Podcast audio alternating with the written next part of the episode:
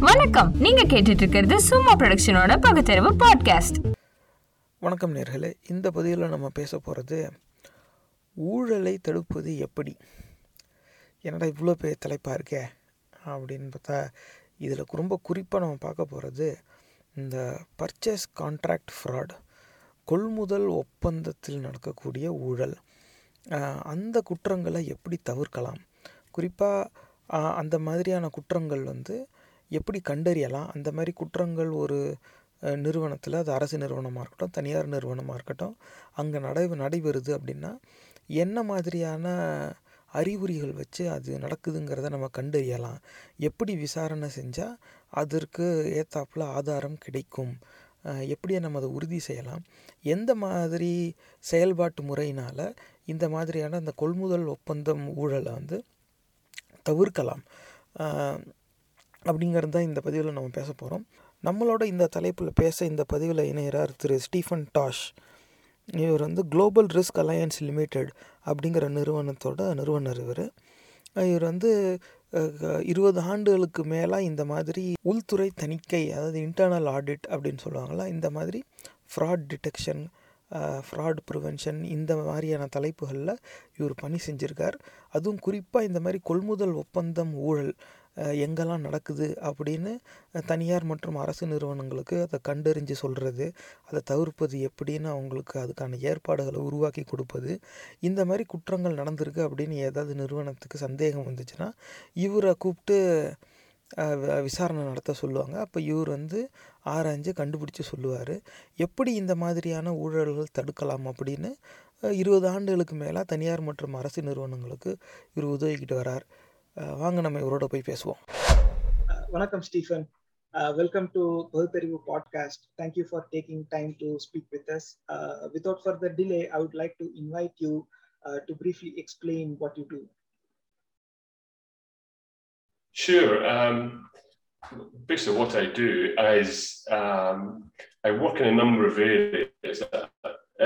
At the moment, I advise clients uh, and mentor clients on risk from procurement fraud and corruption, and uh, design frameworks around uh, risk mitigation, basically how to prevent fraud and corruption within an organization and the steps they need to take to uh, prevent prevent corruption within small, medium, or large organizations. So, in the simplest terms, that's what I do. Thank, thank, thanks for that. Now let's jump into this topic. Uh, you know, uh, this term procurement fraud uh, or, or corruption. You know, what what does this mean, and how many types of such frauds exist? The, the term procurement fraud, it, you, you break it down into two parts really. It's the procurement, so it's the procurement life cycle of an organization from the identification of needs through to the end of life of a contract or project, you know, whether it's an asset, you know, an asset disposal, asset management comes into it. Some of the biggest fraud and corruption I've seen are actually in the asset management of an organization and disposal, particularly around theft.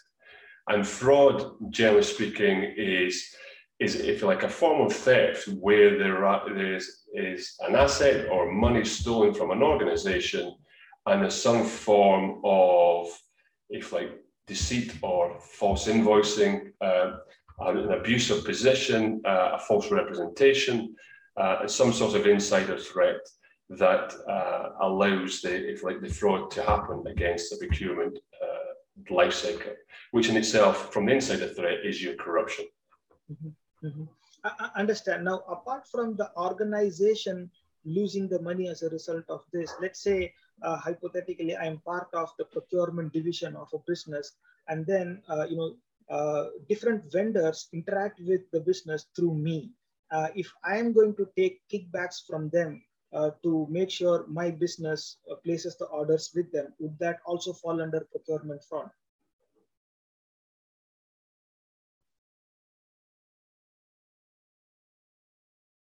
Sure. I, I, the what one of the biggest problems and, and the biggest risks in any organization is fraud and corruption when the insider threat links to a supplier whether it's through conflicts of interest, whether an individual sets up his own company, or whether they're a shareholder in a company, or they've just built um, a supplier relationship over a number of years, and that corrupt relationship was developed uh, over a number of years, and it's uh, been addressed. Where, for instance, uh, suppliers are allowed to come into a procurement department. There's no segregation uh, with, you know, from the procurement department. There should never be particular contact with a, a supplier where it isn't um, secure, it isn't doc- and it's documented to ensure that a conflict of interest and corruption risk doesn't escalate.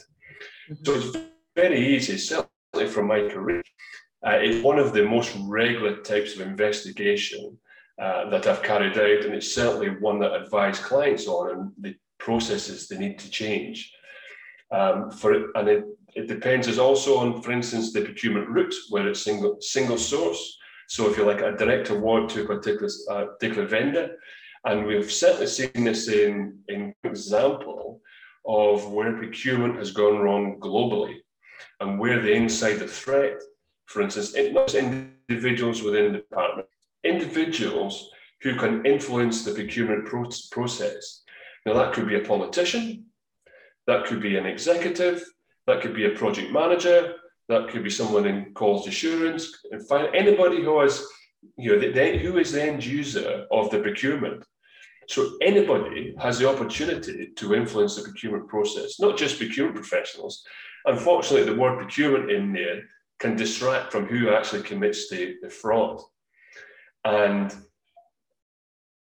from my experience, some professionals, because they, they, it's the opportunity, and where there are weak controls in an organization, the opportunity becomes greater.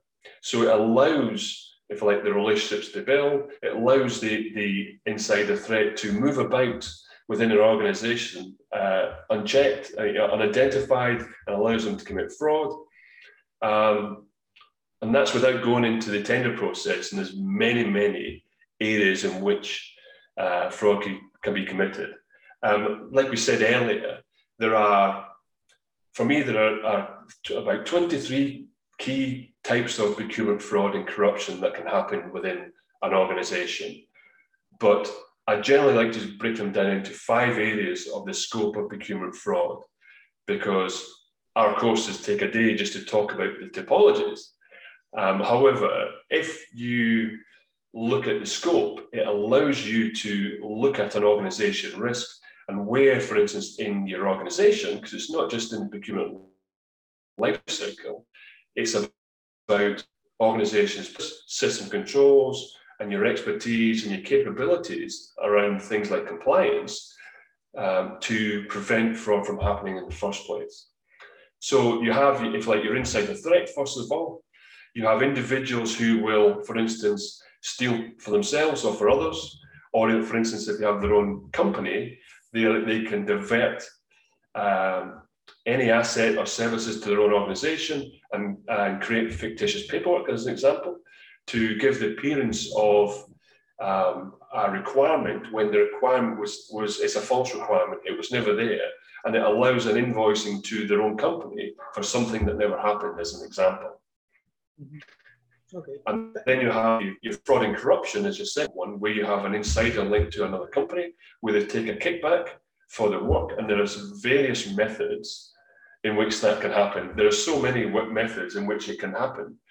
Um, it's just as creative as the fraudster wants to be, mm-hmm. and I can I can probably talk all. There are three particular areas. One is an individual supplier who basically submits, for instance, false invoices. You have uh, the collusion between companies. So you have a bid rigging scheme, and that is more common than, than countries realize. Um, certainly in the, the US for over a year now, the, the FBI, the Federal Bureau of Investigation, set up the Procurement Collusion Strike Force just to look at bid rigging. You know, companies that collude together to firstly manipulate the price. So the lowest price of a contract is inflated. The winning company will inflate it, but every other company who bids on a piece of work will also inflate their prices and manipulate the process. So the winning company will have one, an increased price, but also a level of fraud in there as well, because they have to give kickbacks to the other companies that are involved. Um, and so that's more serious. That can go into potentially the hundreds of millions in relation to that type of fraud. Mm-hmm. And the fifth type, um, it's been on for a number of years, but certainly um, COVID highlighted it extremely well, is the, um, for instance, things like email compromise. We, we've seen organized crime because, because of COVID restrictions, you know, where they couldn't get, you know, commit crime across the borders because they couldn't move, they moved online. And what they did was they created uh, false companies online, and they also targeted companies uh, to hack their systems and hack their email addresses to do things, simple things like once they once they were they, you're into a company's email system, you can then um, use their email system to contact their suppliers um, or or their clients to say, look, we've just changed our bank account details. Can you can you forward any new payments to th- this bank account? And it's a fictitious bank account. So companies, and I've seen it myself. I'm investigating these cases myself, um, companies will divert payments in the hundreds of thousands to these accounts, and then they'll be diverted off into another account where it can be found. And that was really common. And we also saw where, because of things like COVID and PPE, there was a global struggle to find PPE of the right quality. So these companies were setting up fictitious companies, fictitious websites, or even copying normal websites so when there was a purchase made, there was nothing provided at the end of it. They just stole the money. So these are the, the, the sort of five scopes of procurement fraud in its sort of narrowest term without going into detail of particular cases. So I hope that answers, slightly answers the question. Mm-hmm. Yeah, yeah, I, I, absolutely. Thanks for that detailed explanation. Uh, that there seems to be so many uh, such formats of procurement frauds that can happen. One of my conversations with my friend who happens to handle the sales portion of the business he's working with uh, would often tell me that his interactions with the purchase teams at his customers end uh, you know he would submit a quote against their requirement and then uh, should his quote be chosen and they would say yeah we would like to buy with you they would give the verbal approval over phone. But prior to formally making the purchase they would ask him to submit the same quote at twice the price my question is, what does that mean and what does that indicate? The, the problem with quotes is it's a number of reasons. First of all, if you have, for instance, if you have an insider threat, so an individual um, has a corrupt relationship with another company, if you're submitting uh, your uh, bid, say, for instance, it's on uh, parts, spare parts for in any sector requires, any machinery requires spare parts. And if you're giving your, your pricing list, for instance, on particular materials, if they have got a similar company that provides their materials, he can use your pricing. So when you bid for work, the other company will underbid your pricing by even a small amount, but that pricing difference will allow the other company to win, win it. Um, so there's a potential for, for I mean, companies that companies, you know, you know, particularly larger companies that have large procurement, ha- have to have a grasp on, on what the market price is. And, and so it is reasonable for companies to ask for quotes. However, in having that process, there is a risk, particularly where you're not getting the work.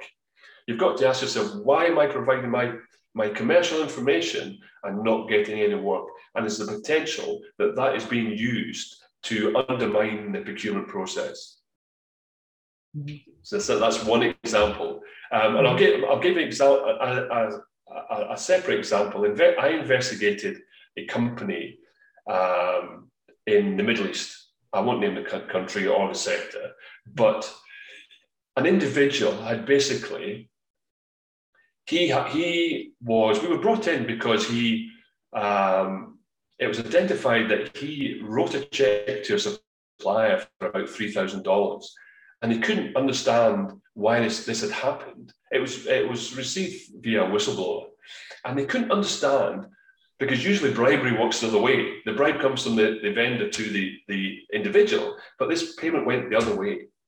So when we looked at it and we dug down into it, what we realized is that the individual was actually a shareholder in that company or in a company. And it was actually, in fact, it was a spare parts company. But what he was doing was that the check to this other company was to set up a second company doing spare parts. So what that you know what he was doing was he was basically cornering the market for the, the his for it for the, the company he worked for and giving the impression that there was competition in the market around spare parts. But in actual fact, he was giving the work to his own company. So ah. it's so I know, and it's a it's it was such a it's simple creative fraud, and he also had links to uh, a third company that actually um, created counterfeit parts. So if he couldn't if he couldn't uh, get the parts, he would create counterfeit parts and have the le- create the legitimate stamps and everything else, but it's a completely counterfeit part.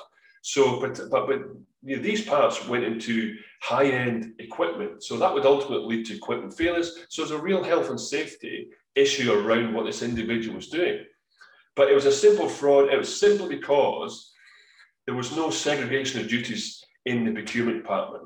There was no real onboarding, so there was no vetting of the new vendors. They, they vetted the new vendors. So where's that conflict of interest? They were just let through, let through, and he was able to award work to himself. And it was because we looked at the communication in the organization. I mean, we looked at, for instance, the email systems, the telephone systems, the security systems that showed when people were moving in and out and the, the contact.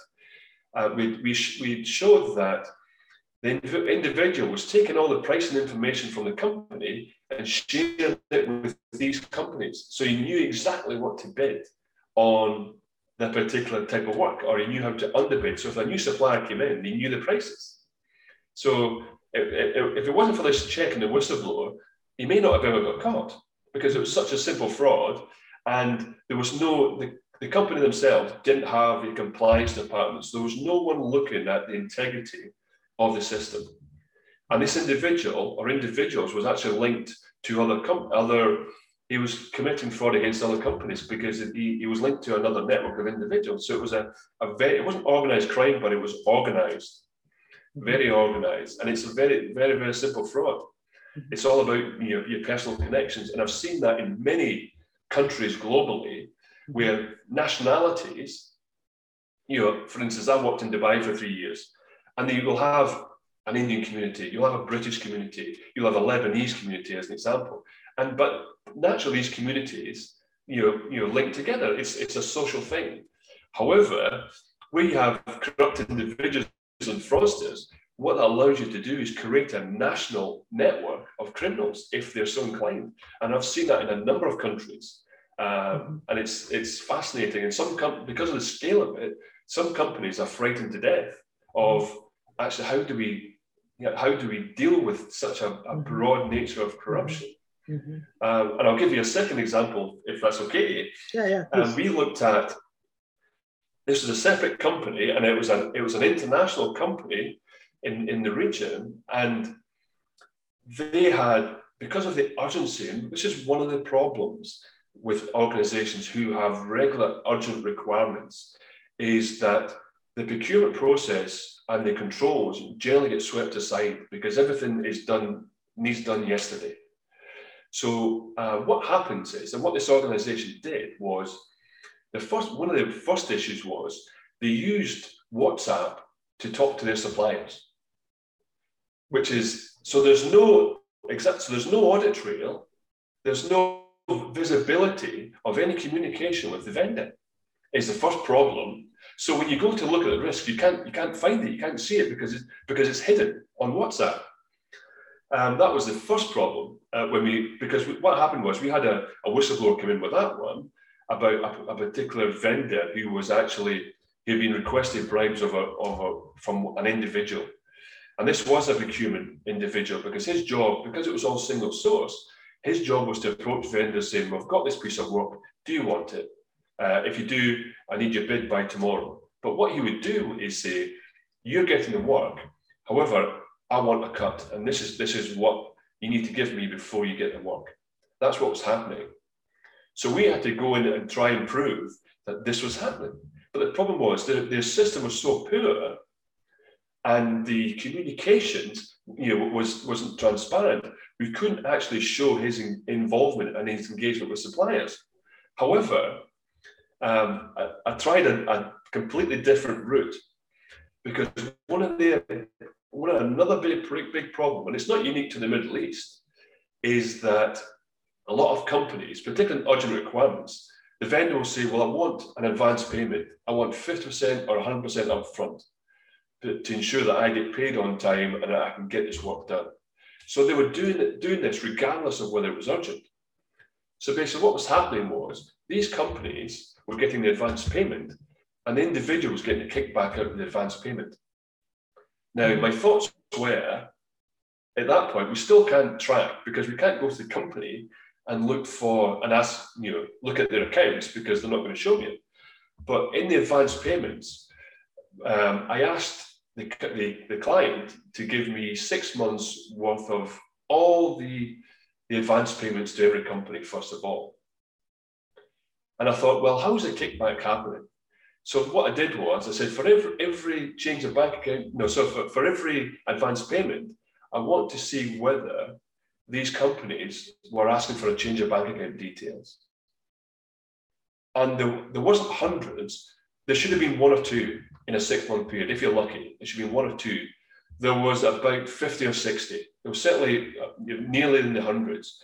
And there was, for instance, 10, 10 different companies, as an example, changing bank account details to the same personal bank account.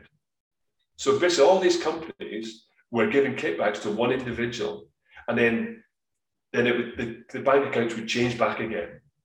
And the individuals knew the system because what the, the problem with the system, it only kept a record of two changes of bank account details. So if you did it three times, you couldn't you couldn't see the bribery.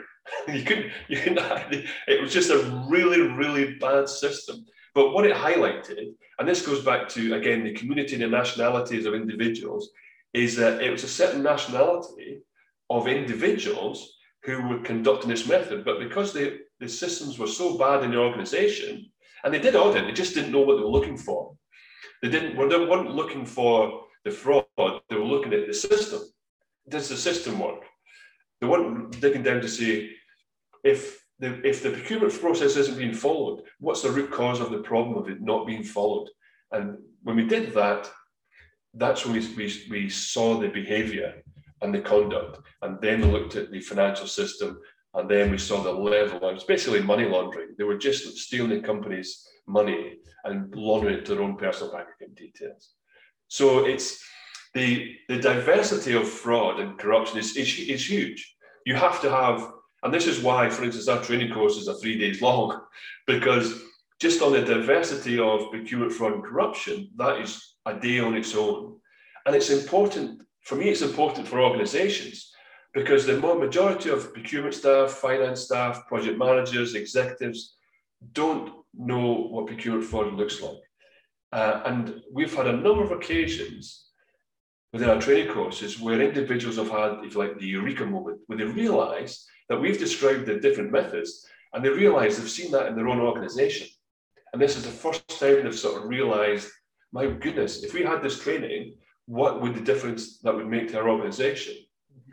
And also, when we, at least over half a dozen companies, when we talk about risk mitigation and, and the various things uh, that could be introduced, they've been they've made a number of changes because of it. Because they realise, for instance, one of the things I like to talk about, because my background, and, I, and I'll talk about that shortly, is my background is not just on fraud and corruption investigation. I also had an intelligence background. And that, when I talk about intelligence, I mean information and what the data sources you can use in any organization to look at your own risk.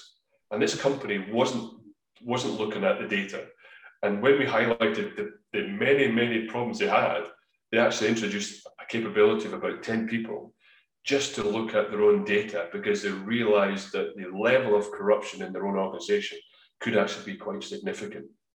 So there's, there's huge potential, uh, particularly in risk mitigation and, and risk uh, for any individual who's interested to, because once you're enlightened with the knowledge of what it looks like, you can see it in, in any organization, or you can look in any organization, whether you work in human resources, um, whether you work in procurement or you're executive, you, you will come across procurement in, in, in your day-to-day business. Mm-hmm. There's always something you can engage with, particularly in an organization culture, mm-hmm. to look at protecting the organization, the organization's monies.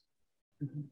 Yeah. So this takes to me uh, takes takes me to the next question, uh, uh, and that is, you know, let's say someone suspects something is wrong in their business, and they specifically invite you to conduct an investigation. You know that uh, there is a red flag raised, and they are not sure what's happening. Yeah. So, so based on uh, you know whatever their concern is, you would uh, you know identify the key area and start your investigation there. But let's yeah. say uh, no one is suspecting anything and there is a business happening and you know there are stakeholders inside the business potentially new joinees who have entered the business and they want to get their head around what's going on uh, uh, you know and they're not yeah. sure if everything is uh, happening uh, as per a, a, standardized process within the uh, you know scope of law and what are the key markers should they be looking for you know from a procurement pro- fraud perspective you know can you please narrate a few simple, easy identifiers using which uh, someone can easily say something's wrong somewhere, it needs a deep dive? Well, we did. Well, things, thing uh, my approach is different. I, I don't I don't look for necessarily the markets. The way I approach it is I always engage, for instance, depending where we where if there's a, a risk area um, suspected, whether it's in finance, whether it's procurement, whether it's in quality assurance, whether it's in projects. It depends where the risk is. I will always, because I am not a procurement expert, as a you know, I have I have uh, a broad knowledge of procurement because I've worked in and around it around investigations for 25 years.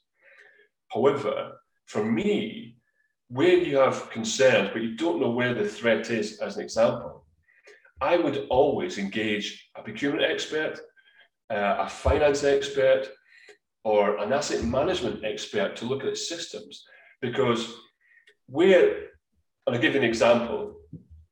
We looked at an organization and the like, it was one of those things it was it was a, a, a simple allegation but they didn't know where to start they, they were aware of an individual but they didn't know whether it was a small problem or a massive problem and it was actually a massive problem so we, I always start with the processes first of all, looking at, you know, there's a there's a an international standard, if you like, from by many organisations. You know, the Chartered Institute of Procurement Supply is one that train on what procurement should like, what the process should be like, uh, and the control mechanisms in place. So, we, so when we look at, we have a procurement expert looking at the process, where there's gaps in the process, it's a question of asking why. Why is there a gap in the process? Is it deliberate? Is it accidental? Is it for, it might just be for efficiency or it might be incompetence. It, it depends on the, because a lot of individuals aren't trained on procurement, they're just thrown into it and they've got educated as they go along. And that's, you know, that's not unique to any country. That's just what happens. But what's the reason behind it? You know, particularly where, for instance, there's we went to one organization and they had millions of dollars worth of missing uh, assets in their warehousing system. Um, but they weren't missing assets, they were stolen assets. They just didn't want to use the word stolen. But when you have to look at the data management of it, when you look at the data, uh, and what, within the, if you like, the, the data, what, one of the you know, detection methods, we, we, for instance, we've got a, a chart, Uh, a, a schedule about 70 indicators of fraud, which you can test on any system that allows you to look at, for instance, duplicate data. Why is there duplicate data within an organization? Or why is there missing data? So one of the cases I dealt with where a, a fraud happened or a, a continual number of frauds happened was because there was missing data. And what the individuals tried to do was hide the theft or hide the contract fraud by deleting the data, deleting the, the e-procurement data, and deleting on and destroying the hard copy files of the contract files. But for me, what that did was that highlighted where all the frauds were. So they made my job, I wouldn't say easy, but they were saying they on the, the e-procurement system, there's missing data here, here, here. So there was 20 or 30 cases where I can look at it immediately and look at the pattern and then look at who is involved in each one of those. And they were the same individuals. So it was an easy, for me, it was an easy starting point. It's looking at the processes of an organization, not saying, you know, that individual uh, has got a corrupt relationship with a supplier, mm-hmm. then digging into that relationship. It's just looking at the mechanisms. Because ultimately, one of the first things you want to do when you identify these process failures is, is correct them. Mm-hmm. Because alongside any investigation should be the prevention, detection, and the, and the mitigation for an organization. So that, that's where we work. We will you know, work along, you know, do both at the same time. So, because ultimately, what you're doing there is you're protecting any other monies going out of the organization.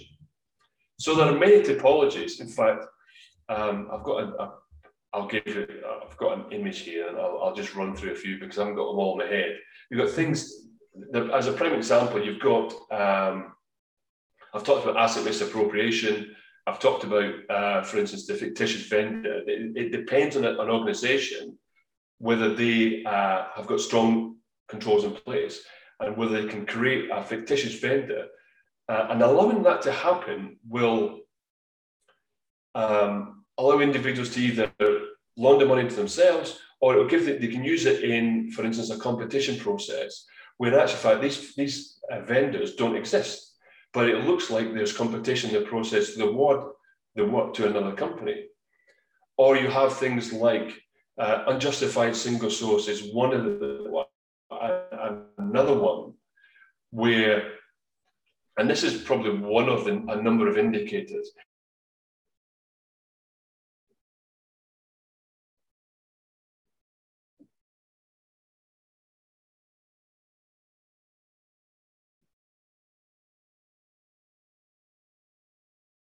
But 3.7% of the procurement was single source but uh, but they, they've missed the point. It was, but then no, sorry, that, that's that, I've got it wrong. It was all in the tender process, sorry, but there was only one response. Now, where there's only one response in the tender process, there was never any questions asked. It was just a case of, well, there's only one vendor uh, responded to this bid. But in actual fact, we're, we're asking the wrong question was was the tender process manipulated so that only one vendor responded? And certainly ones I've seen regularly is, for instance, the timescales. Manipulation of timescales is key. So we have a, a, relatively big contract a big tender. They'll give a, a tender response time of three to five days. So even if you pick up on a tender, because if it's made public on a company's website, will you even see it? Or do you even have the chance to put a tender together in time during that short period? However, the, the, the other company has been notified early that the tender's coming out. So he's already got his bid prepared. And that's really, really, that is a really common one. And we even saw it in, when, when I was, I worked in Dubai, we saw in a, num- a, a number of um, procurement systems where we used the e-procurement system. As an example, we submitted uh, a bid on a piece of work and we submitted it on the day before the, the, the finishing date because it was, it was quite a short uh, period. And so we submitted the bid and the following day, we got a notification that the bid had been extended by a week. So what that means is, and one of the problems with the system is the individuals that are dealing with the, the e-procurement, it's actually the end user. So now the end user has got your, and it's not secure. So the end user has got your, your technical bid and your commercial bid. So he's extended it by a week. So he can now give that information to the, the vendor who he wants to win, who can then submit his bid and underprice everybody. Uh, on a second occasion, it was exactly the same process. It was a, to a different organization. Uh, again, we submitted it on the last day. Um, of the of the you know, on the closing day.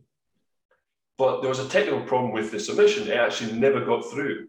Um, and we contacted the organisation and said, "Look, We've tried to submit it, it won't allow us to submit. And he basically said, just submit it to me by email. So we submitted it him by email, but he must have been the end user. And he basically came back to and said, Your price is too high. And it's like, you shouldn't be telling me this. You, it's like you shouldn't be able to see this because it hasn't been closed. And again, they extended they extended the timescales of the bid by another week.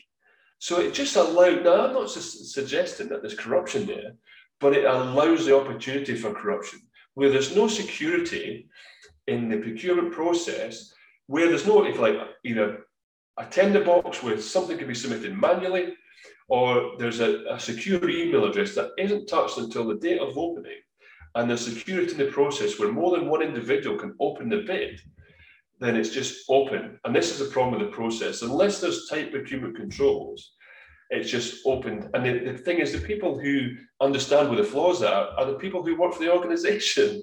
So they know what the weaknesses are. The finance people know what the weaknesses in finance are, and the procurement people know what the weaknesses in procurement. The project managers know what the weaknesses are in projects or the quality, uh, the the uh, quality assurance, or you know, there's so it goes on and on.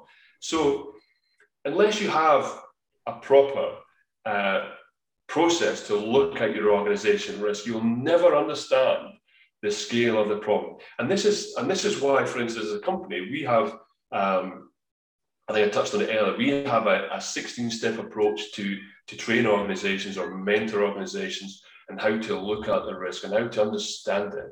Because a lot of individuals, like leadership, are frightened because they realize there's a scale, the scale of the problem is huge and they don't know where to start. However, the, the, our 16 step approach makes it nice and simple where we can walk them through from the planning process all the way through to the risk assessment and all the way through to the risk mitigation and then the, the measurement of the performance. And because it's really important. Um, because there is the, the diversity. If you if an organization hasn't got controls and compliance in place uh, and regular review, then they're most likely being hit by some form of corruption. Because most organizations are. I mean, the, the, the Association of Certified Fraud Examiners estimate that 5% of all organization revenue is lost to fraud and corruption. So depending on the, you know, if you're a multi-million, a multi-billion dollar company, that's a lot of revenue you're losing. Uh, but each company is different. Each company is different. But if you don't understand what fraud and corruption looks like, mm-hmm. it could be more than 5%. For instance, in international development contracts or projects, they've highlighted that some of the frauds can be up to 25% of the value of the contract. And certainly in, for instance, Nigeria, as an example, there was a piece of research done by an organization called JAVA, who looked at particular projects in Nigeria. And a, a number of the projects were actually set up to fail because the, the individuals that uh, identified the requirement, if you like, were actually looking to launder the money out of the project from the start. So they'd already identified the company. They created a project that they, they didn't care whether it succeeded because they were going to uh, divert the monies out, the, you the millions, hundreds of millions out of the project. So the diversity is is is very broad from the individual. Somebody very low level can commit the fraud depending on their access, and somebody up to the politicians or the executives can mm-hmm. also commit uh, fraud and corruption. Mm-hmm. Everybody is potentially a target. So that's why you need a proper assessment of an organization. Yeah. So uh, th- thanks for that explanation uh, uh on. Uh, you know, one of my previous jobs, uh, I had worked as a process consultant, and my job was to essentially, when when our company was hired to perform such internal audits, uh, I would be part of the team deployed at the client location. My job was to go sit with different stakeholders, uh, you know, within the divisions that would fall under my scope. And I would essentially interview them and then, uh, you know, make note of this whole process. How does this happen? You know, what comes to you and what, what goes out of you and, you know, what is your responsibility and how does this division function uh, in, in terms of supporting the other divisions? And then uh, you know as uh, you know i'll be making flow chart and they would give me a very detailed explanation. The flow chart would go into pages. And then like every stage i would have documenting document out and there would be like a whole catalog of 10 15 documents that they would explain what happens. Uh, but uh, once we do the process understanding when we go and ask them can you give us these documents which you verified as in and out for the past six months, all they would have is one register. well, we have everything written here. and then they said, well, and then, and, and then when we ask them, well, you just explained this whole detailed process, uh, which is fairly foolproof. And you say this comes to you and you file this here, this goes out, this comes in, this keeps a record of this. But where is it? Well, we are short of manpower. We don't have uh, uh, you know a sufficient manpower to execute all of this. So all we have is this. And then uh, that itself, uh, and from that point onwards, uh, I, have, I would notice that the stakeholders would uh, stop divulging the details of what they do with me. Uh, and that's precisely when uh, my superiors would take over uh, the conversation and, uh, you know, they would start getting defensive. In some cases, they would say, oh, we have this program. This is how we deal with dealerships. And the very first thing I would ask is, well, the process begins with a dealership contract. can we have all the, you know, dealership contracts? And they would have a bunch of contracts, but when we counted, the number of dealers and the number of contracts wouldn't match. So there would be yeah. more dealers than the dealership contracts. And uh, we say, oh, that, you know, we didn't have, again, the same manpower is not there. We didn't have the time or it is lost. And that would be so many things. So, uh, you know, based on what, that experience and what you narrate, as long as we have a process flaw uh, where, uh, you know, data could either go missing uh, or could be manipulated, then we uh, we open the door for uh, any inconsistency.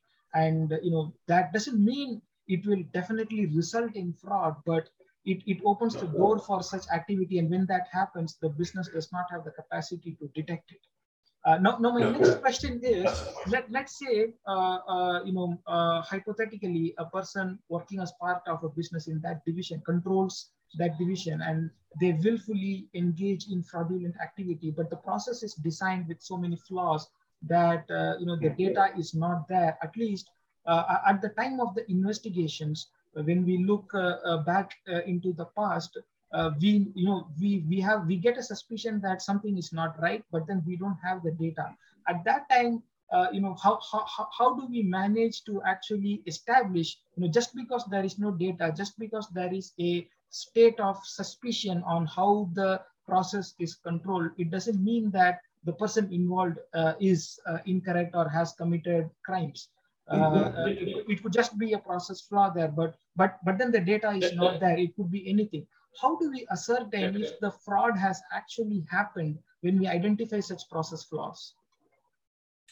Something, I think you've hit it on the head, Aaron. Uh, I think one of the challenges with organizations that don't have have so many processes and don't, and I'll give you a number of examples here. Sometimes you can't, and I'll, I'll go back to the, the, the use of WhatsApp, which is nonsense. However, when you create this system, because it makes things, it made it easier for them, but it was it was personal phones that they were using. So you've lost a line of inquiry. So sometimes you just can't, you just can't um, detect it. And it's the nature of it. However, what, what for me, what I would do is all that information or the available information is on record as, a, as an example. If an individual is committing fraud, it's not as like he's going to stop so you retain that information and then you carry on the, the monitoring process uh, and look at, if like a proactive method of how we can detect an individual committing the fraud. And there may be more than one. But there's many challenges in there. I mean, one of the one of the areas that I always highlight is that, for instance, in, in projects, and we talk about the processes there, you'll have the project plan. You probably have a procurement plan in there, depending on the, you know what the project is. But we never have a fraud plan in there. We never look at the processes from you know before we start the project of where the, the, the project might uh, be, you know, there might be corruption or fraud. And it's because it's one of the things we do in our training. Uh, and we did it to one organization, and the, the CEO of the organization was actually in the training. And what we do is, once you have the the training on the various typologies of fraud and how it can happen. So they, they recognize how it can happen in their organization. Then you look at the mitigation and the various methods of how you can prevent fraud and corruption from happening. What we do then is we, we, we on the third day, we walk through a live project. So one that's either currently going or one, that, one that the regular, the regular happens in an organization um, or, you know, or one that's just about to start. And what we have is the key individuals, and if the chief executives are even better, to, to walk through the process, all the different stages of where, because if you have the, the individuals who are working on the project, they understand what's going to happen in the project, what are the key challenges. So then you lay over the fraud risk, they, they, they recognize themselves suddenly that actually at that point there's, a, there's going to be a fraud risk. So, but what happens in that process, you can actually create your own uh, fraud risk register or your corruption risk register because they're identifying uh, these key points. These are where this is where it could happen. So they document it, and suddenly they've got a risk register for the next project. It's a, a very simple process, and if they conduct it regular, they can use that on the current project. And if there's any changes, they can update it and then move it on to the next project and the next project. But most organ- I've never seen an organization that ha- has that process in place. They don't have it. And when we talk, we talked about the processes in there. I'll give another example on in to audit, and this just adds to what you've said. Is that we were looking at an organization um, for an individual uh, who, was, who they suspected was an insider threat, and he set up, set up his own company to basically award work to uh, himself. Basically, the company was what we identified was the company was owned by uh, his wife, and that's the way they set it up to hide him from from that. Um, but he was at the project team. He was aware when the new requirements were coming in, and it was it was a, a lot around basically single source consultancy uh, on large projects, and it was a regular thing. So he had prior knowledge before he went out to identify who, who it was. So he passed his knowledge on early to his wife. He identified the consultants required, and they bid on them and, and were, were given the work. Now, what we weren't aware of after the investigation, about six months later, or probably a year later, um, there had been an audit done in that organization. And we weren't aware of it. And it was around single source consultancy procurement and the failures in, in the whole organization around consultancy. Now, if we were if we were invited to look at the whole process, we would have probably identified uh, significant levels of fraud in there, and not just this one individual, significant levels.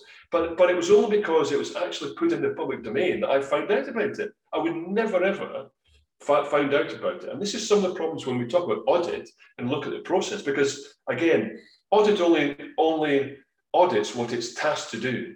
It, they, they don't look for fraud if they're not tasked to look for fraud. They look at the process or whatever whatever the area they're looking at. Now they, they conducted this audit and they demonstrated that it was a complete failure in the justification process. It wasn't proper. They had a process where an individual had to justify why they should go single source procurement first of all, and then they had a board which would look at the justification and then sign it off or not sign it off. But the process didn't work at all. There was uh, many occasions there was no justification. Uh, when there was justification, it was very poor, and a lot of times this board never sat and never saw it. So it was a complete failure. But what they didn't look at was what is the level of criminality in there. so it was never ever looked at. And that's the problem with organizations. I don't know whether it's whether it's a lack of ignorance about fraud and corruption or whether they just don't want to look at it because they might identify significant issues in their organization. And that was the problem because we were invited in to look at it and we identified the fraud in one area, but in actual fact, if we'd gone d- deeper, and this is where things like reputational damage come into play, because the leadership don't want, want you to look because they're scared of what you might find because it might impact their leadership. And that's obviously one of the key challenges in, in any organization, public sector or private sector. Um, so I find it interesting. So there's so many different dynamics. Mm-hmm. But again, we should hold leadership to account for the failings in their organizations because they should allow the change management process to, because ultimately, particularly in public sector, it's public money. So we should have a zero tolerance. And if there are other areas, we should look at it. Uh, and in a lot of cases, that just doesn't happen. Mm-hmm. So yeah, so process failures is, is common. Mm-hmm. Yeah, so uh, uh interesting that you mentioned public failure. My next question is on that. Now, you know, such procurement fraud in private sector, which is what we discussed for the most part until now, the same procurement fraud in public sector. Uh, you know, do they differ? You know, how, you know, what are the key areas where they, uh, you know, differentiate themselves? they don't really differ at all. They, I suppose that, um, for instance, when I worked in um, the Middle East, I mean, most of my cases were actually outside the Middle East, but it was all private sector fraud and corruption. It was all private, private on private, because ultimately, private sector, big companies, for instance, as an example, oil and gas, you know, they're in the, the one project was $50 billion project. So the, the scale of fraud and corruption, the potential, because and it's all about the value of money, you know, is will, will, will attract fraudsters. As an example, um, there's a lot of research now and, and published um, risk assessments around organized, uh, organized crime moving into the public sector. They're actually moving into public sector contracts because it's another method of committing fraud and corruption. They move into different companies, you know, particularly around things like waste and waste management. Um, they move into, uh, particularly through legal businesses now, where they, they launder the money into legal businesses. And there's various methods now and various types of business that can be used in the public sector to gain public sector contracts. So there's a real higher risk. Um, but the typologies are the same. They really are. And like I said, talk, you know, talk about the 23 typologies and the, the, the five scope areas. It's no different to the, the scope in the private sector. The only difference might be is what they're actually procuring. For instance, you know, the, the COVID was the PPE. The private sector might not procure that. So if like the, the asset or the service being procured might be different, but the methodologies are exactly the same. Uh, the, dif- the difference in the private sector is they're a, a, private sector about making money. So they may not want the controls in place because it, they may perceive that it'll uh, be less efficient, it'll delay the process, therefore we don't need it. And that's a, that's a, a, an executive or senior management decision, and that's the way they do business, and they take up that on at risk. But with public sector money, the, the process is different. There's a zero tolerance, whereas in private sector, and you know, if you look at, for instance, the banking sector, the financial sector, it's about looking at the risk and, and how much risk the, the risk tolerance. Well, that's not zero tolerance. You know, that's that's how much risk they're prepared to take, mm-hmm. and it's it's financially driven by, by that risk assessment. Whereas the public sector, generally speaking, is a zero tolerance. So they should have the controls in place, the expertise in place um, to mitigate that risk. Because generally speaking, public procurement is around GDP, isn't it? Between around, depending on the country, between sort of 10, 15, 20% of GDP. So it's in the billions. I mean, the UK defence sector, certainly a number of years ago, was around 15 billion a year they spent. And I know certainly India have a massive defence budget. And again, they have uh, corruption and fraud cases, no different to the UK and the US. Um, the methodologies are the same. It's just it's hidden, and it's how how the bribe payments can happen as well. Um, one of the big things, there's been a number of inquiries around things like agents now, um, and they've been put in the public domain around the various routes of how bribery can be facilitated by individuals whose company is set up to facilitate bribery, basically. But it's about their personal relationship with politicians, government officials, and executives that will facilitate the, the bribery. So that you know the, the bribery can be in the millions, uh, depending on the organisation. In fact, one case was quite interesting because it was to do with the um, I won't name the country, but the um, there was two companies um, competing for a significant uh, project in the country, and rather than bribe the public official, he actually bribed the other company. He actually bribed the competition, the executive in the other company to ensure that their company won the bid, which which I've actually never heard before, which was actually quite interesting. It's like ah, that's it's it's the, it's as creative as the fraudster or, or uh, corrupt individual is, mm-hmm. and that's why I, that's why I, uh, I, I like the subject because it changes they, all the time. There's they decided so to share the profits. Exactly, exactly, yeah. because they know how much they're going to make profit wise. So this, this executive got millions, and he all he did was he inflated. He would have inflated his bid and lost the contract. Mm-hmm. But he had his millions in his pocket because, in fact, they, it was reported because it was actually a whistleblower. It was actually an organisation called Unaoil. It's been well publicised, and it was a whistleblower for the company came forward to the FBI, and he disclosed the, the various methodologies of his involvement in it, particularly suitcases full of cash. Mm-hmm. So it's still, you know, cash is still king when it comes to bribery because it's hidden. Now, now, now, now, my next question is again uh, differentiating fraud in the uh, you know public sector versus private sector. Let's say you explained in the private sector, you know, uh, uh this corrupt individual, you know, whatever a crime happens, when the fraud happens, you know, either the kickback goes to that individual's account or uh, the contract is given to a company which is owned by the criminals, you know, family or friend uh, uh, yeah. and so on. So it, it, you know the, the loop is quite smaller and then it's they, they're usually connected and it, they're not too far away from that process. Uh, we just have to identify them. But in case of uh, you know the same kind of fraud happening in the public sector you know the the purchasing entity is the government agency. Now there is a private vendor who's trying to sell to yeah. the government. The officials in charge could uh, you know have a, a, a different a private company registered and uh, uh, you know the money could just directly go there. Uh, and you know this government procurement process would not necessarily cover that private company because it's you know that's complete uh, standalone entity. And unless someone that person confesses or someone else comes in and says that such a thing is happening uh, there is no way we can find out. Yeah. So, uh, you know, when such government officials have private companies and have their private companies, you know, there are so many terms uh, in some of the conversations, you know, uh, what I have had here, uh, you know, I have heard the term called assessing commission.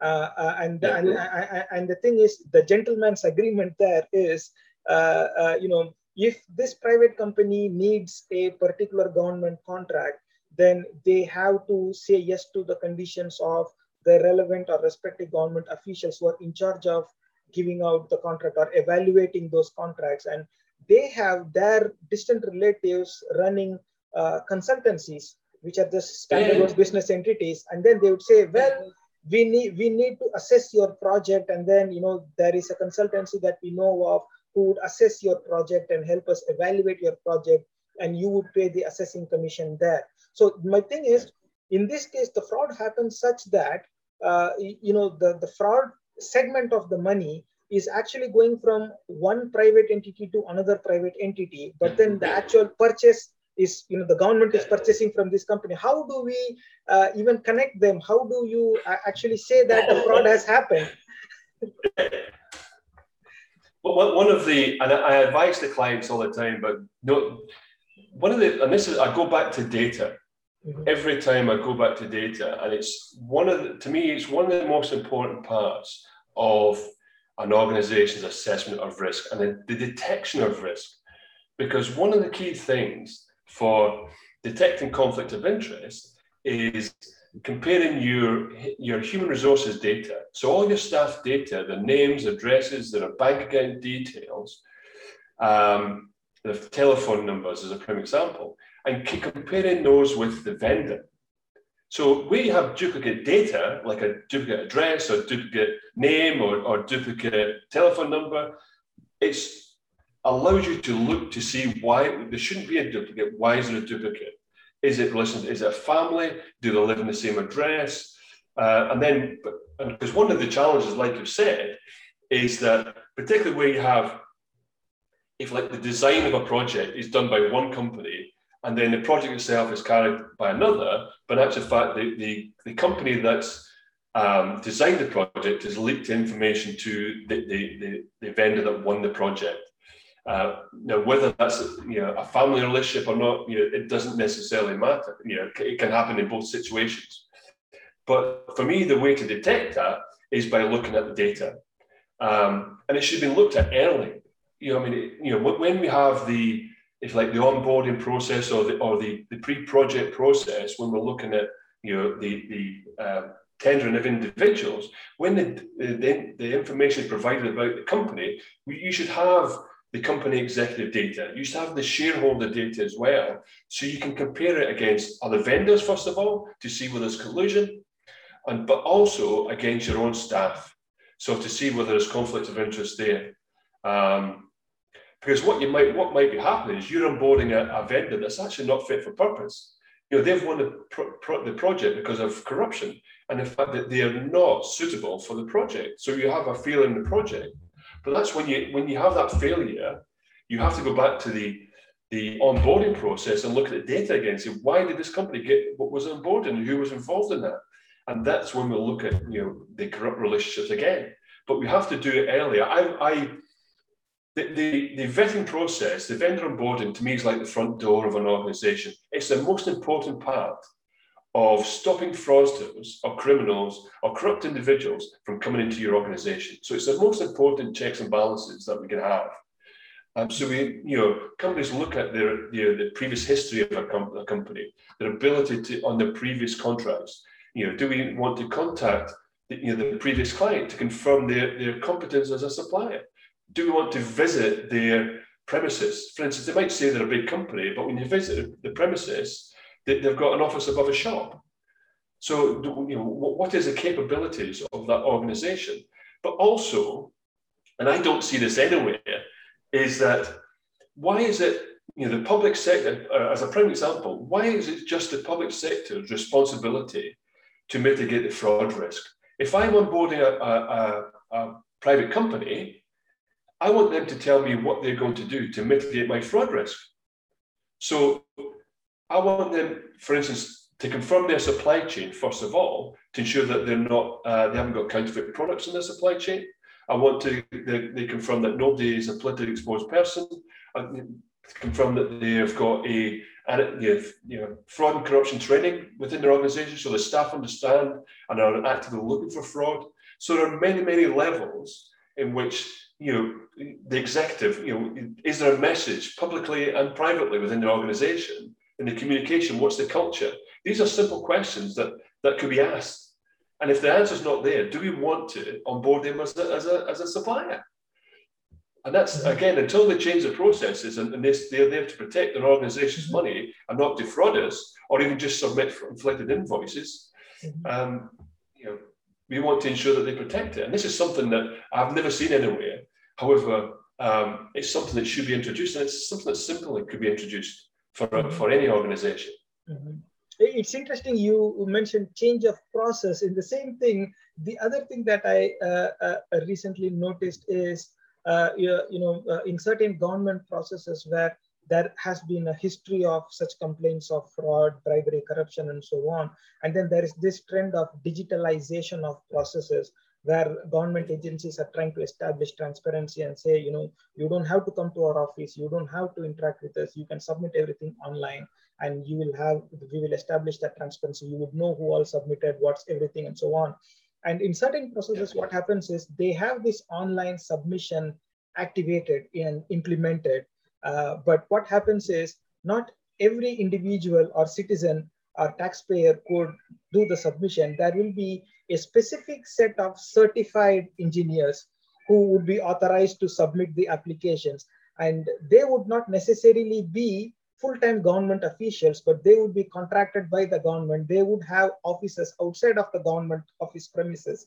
And then the general right, public right. have to engage these certified engineers who would have the login credentials to formally submit a application for uh, approval. And essentially what has happened is it's a digital process, but the bribery negotiation has moved from a government office to a private office it's outsourced yeah okay so so so yeah so the geography has changed the physics and chemistry hasn't changed so so change yeah. in process you know the, you, you, the, the, there is this whole yeah. intent of doing this now this is where uh, uh, uh, you know uh, uh, we are getting into this the individual aspect of it, we would really like to get your insights uh, uh, as an experienced individual, especially for our audience who are younger audience. Uh, you know, as, uh, as a junior person entering an organization, let's say, uh, uh, you know, someone in their 20s, right after college, they are, this is probably their first job, they're entering an organization, they're deployed into a division where there is already prevalent fraud happening and the rest of his or her colleagues are already complicit they know what it is and they don't have a hmm. problem with it they probably are getting a share as well now this yeah. individual who does not know what a fraud is uh, they yeah. probably are not even aware that it is illegal they are being thrown there but for some yeah. reason they just have a gut feeling something is not right uh, and uh, but as it turns out their peers and their superiors they can't just uh, go against them one that would be considered insubordination two they would be the only person standing alone. Uh, how, how does an individual uh, handle that situation and what would be the right thing to do? it's really yeah it's really challenging for me um, the guidance I, I would suggest like individual if he's serious about um, i mean there's big change in the world because people are tired of corruption um, however what needs to happen what hasn't happened as yet is there needs to be education across the board um, i've certainly seen it one of the, the great things i've seen in nigeria they're actually training kids on ethics from like five years old and they're given books. In, there's a, certainly there's a not-profit organisation, and I'm sure there's probably similar things in India. But there's a, a not-profit organisation that creates um, education videos for kids. That, you know, they're aimed at kids to talk about ethics. That allows them, but the next generation will come up with that knowledge of ethics. Um, but how you change the process? When a young individual, say in teens or early twenties, uh, and he, he recognizes there's fraud corruption, but he's not sure. And particularly where you have your peers who are older, is very you know challenging. But you know, it, it depends on the firstly, it depends on the environment and whether there's a process of you know, whistleblowing as a prime example. Whether, for instance, there's there's there's one organization that I've, we're, we're partnered with, and they're called H A Y A Hayat, which is a, a, a, mobile app, and it allows for anonymous whistleblowing. So basically, uh, we, you, you log into the app, you scan, uh, for instance, we've got it on our website, you scan uh, the, the, uh, the code, and it automatically uh, opens a, a discussion box. So your identity is protected.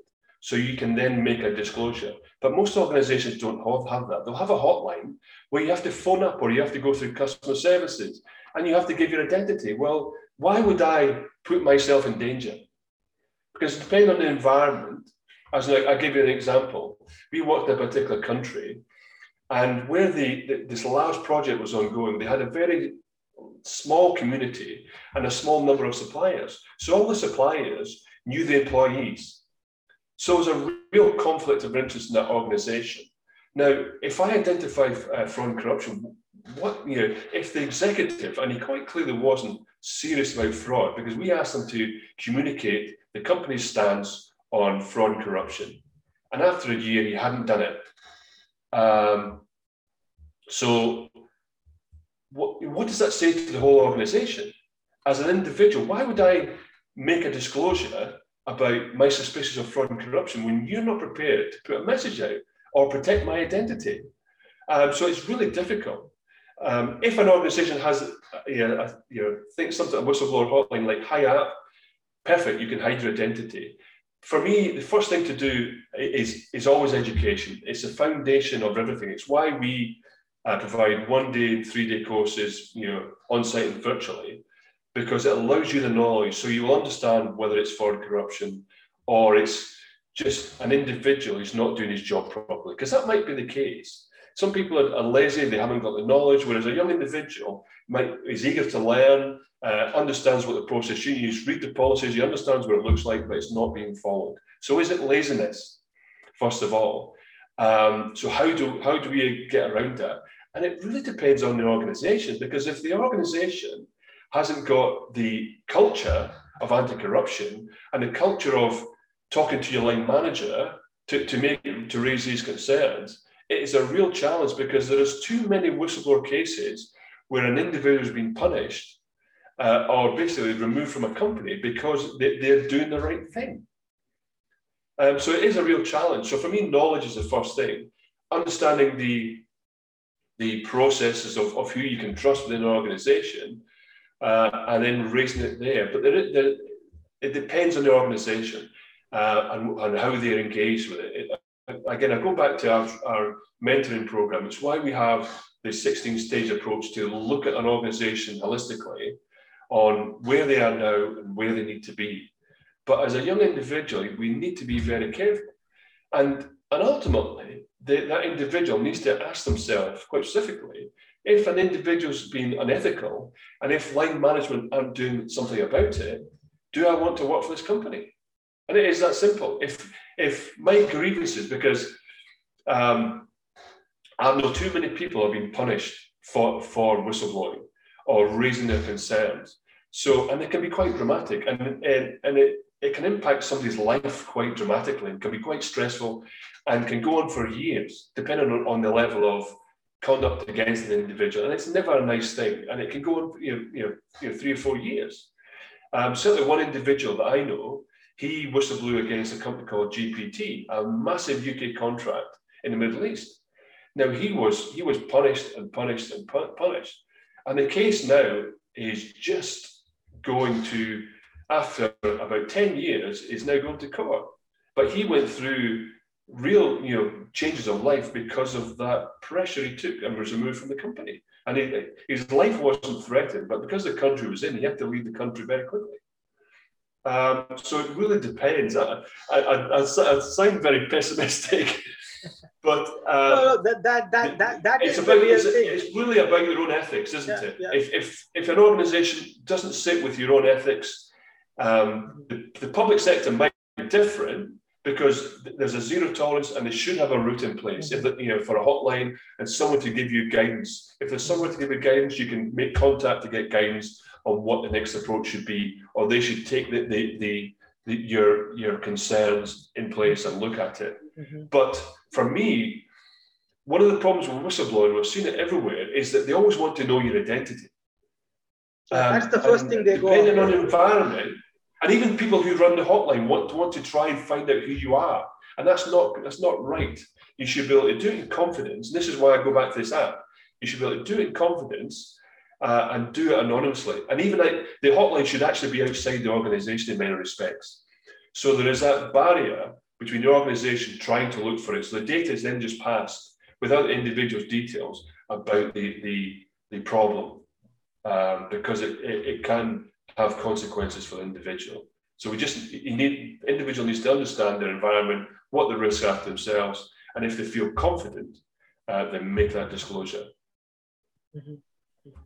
yeah yeah uh, uh, interesting there and, and that is the real situation uh, you know as long as we don't have the legal provisions to safeguard uh, whistleblower efforts uh, you know the, the the key thing is even if they are going to bring out the facts uh, you know they are going to be called on breach of contract or uh, you know contract of confidentiality because you are revealing uh, uh, you know information about a business against what you signed on your job offer. But their intent is just to bring out the facts about the crime. They you know they, they can't uh, claim anything if they don't reveal the facts. But when they reveal the facts they are actually contradicting the contract that they, they have with their employer so we need legal provisions to safeguard and as you said you know hotline and you know uh, all means necessary to maintain the anonymity of uh, whistleblowers i think that uh, definitely uh, needs to happen. I mean, Edward Snowden is a Yeah.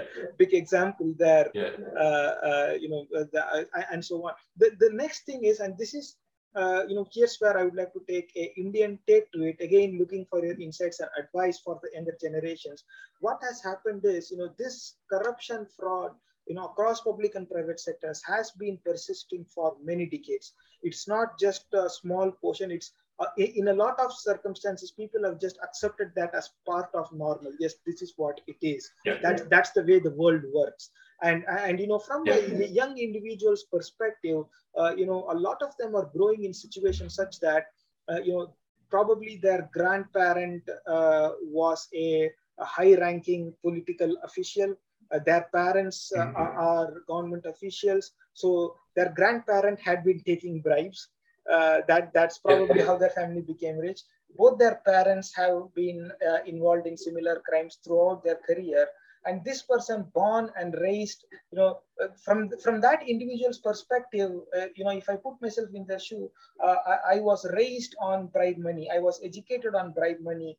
Uh, you know I, I even got my employment through that. I paid for my job. Yeah. uh, uh, Yeah, yeah, when, when this is happening everywhere why should i feel bad about it? How am i uh, the, the, the, the internal conflict that the younger generation has is they see their seniors within the family happily doing it and in a lot of circumstances advising it to the next generation I, I, and, coming from such a family background how do you expect individuals to look at such uh, things which are wrong and illegal and say, well, that's not the right thing to do. I'm not going to do that. Because when they make that statement, they are essentially categorizing their own family as criminals. And that is presenting an internal conflict. And, and they are trying to rationalize with this crime just because their uh, loved ones have already done that for a very long time. Uh, uh, but Yes. however, if such an individual wants to come out of that, well, my parents did it, my grandparents did it, that's past, I'm not going to do that. Uh, you know, if they want to make that decision, how do they come out of this uh, uh, uh, darker trend of rationalization that they have so much trouble uh, avoiding? For me, I mean, I'm, I'm obviously prejudiced because I've worked in this environment all, all my life.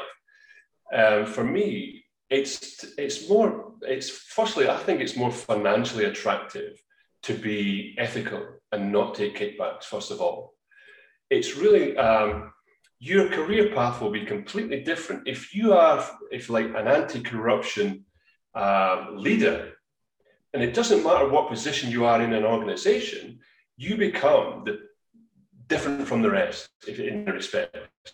So the, an ethical, you know, a CEO will notice that. So your career path will you are if you are different from the rest, your career path will be completely different. First of all, um, and it will allow you, particularly in the public sector. Now, the public sector is a broad organisation.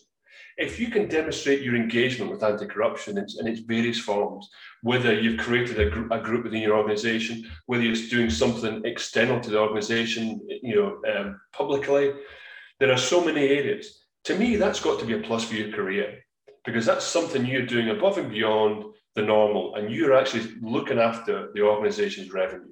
So why wouldn't that be more attractive when you're looking at your performance reviews when in promotions?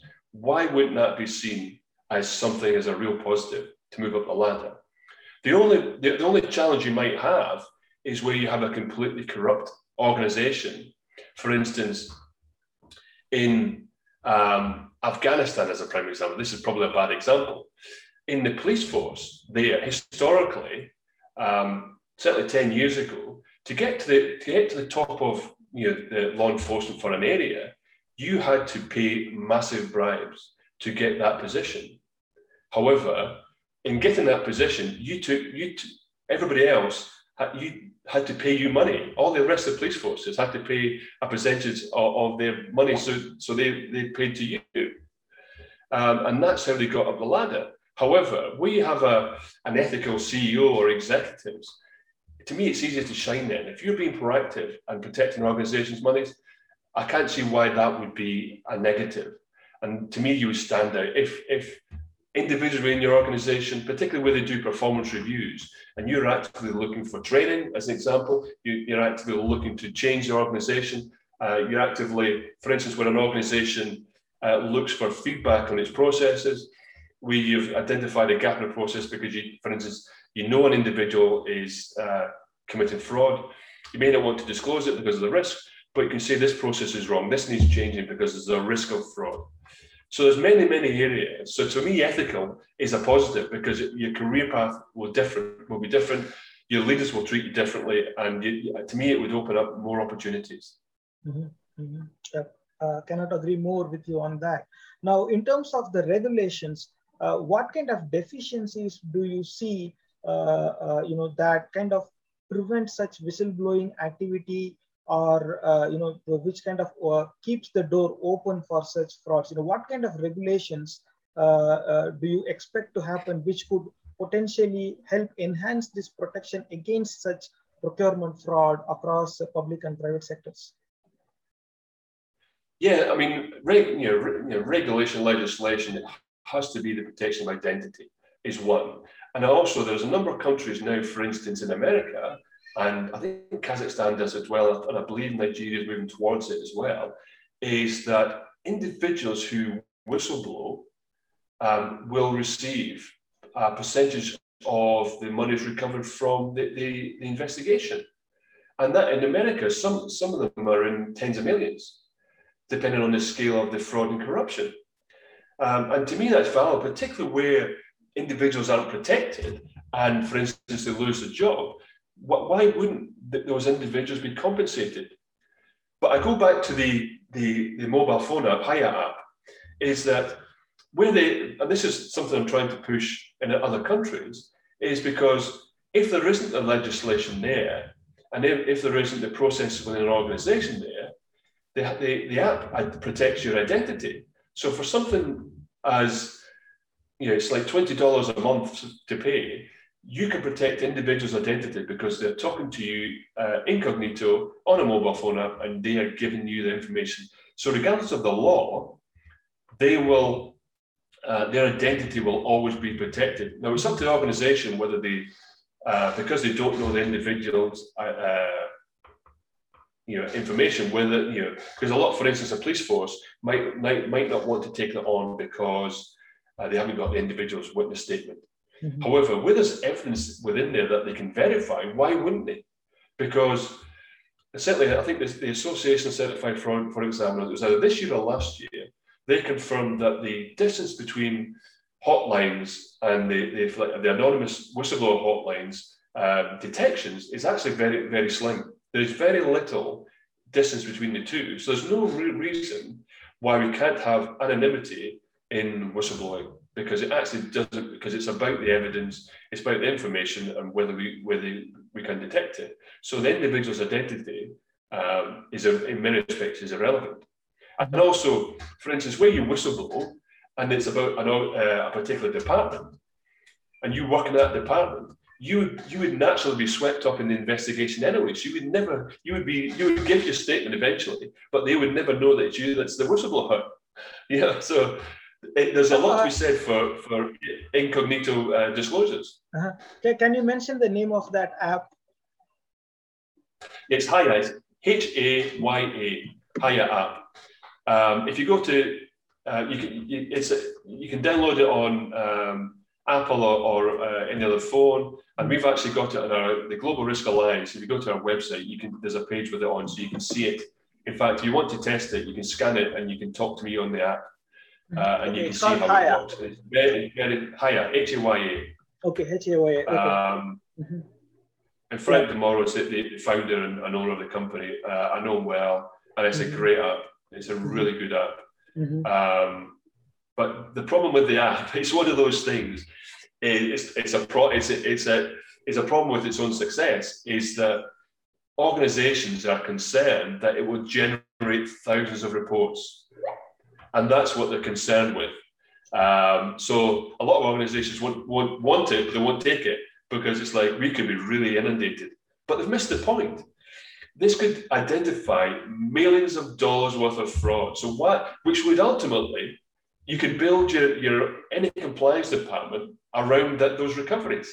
So the, the, the attitude doesn't make sense at all. It's it, it, to me it would make it real, or it could sit along. If you have a hotline where people can phone in, people will be happy to give their identity with with their concerns, but some people aren't. But you could have this this very cheap app alongside it for individuals, um, and again you could you could be on another side of the world and report it.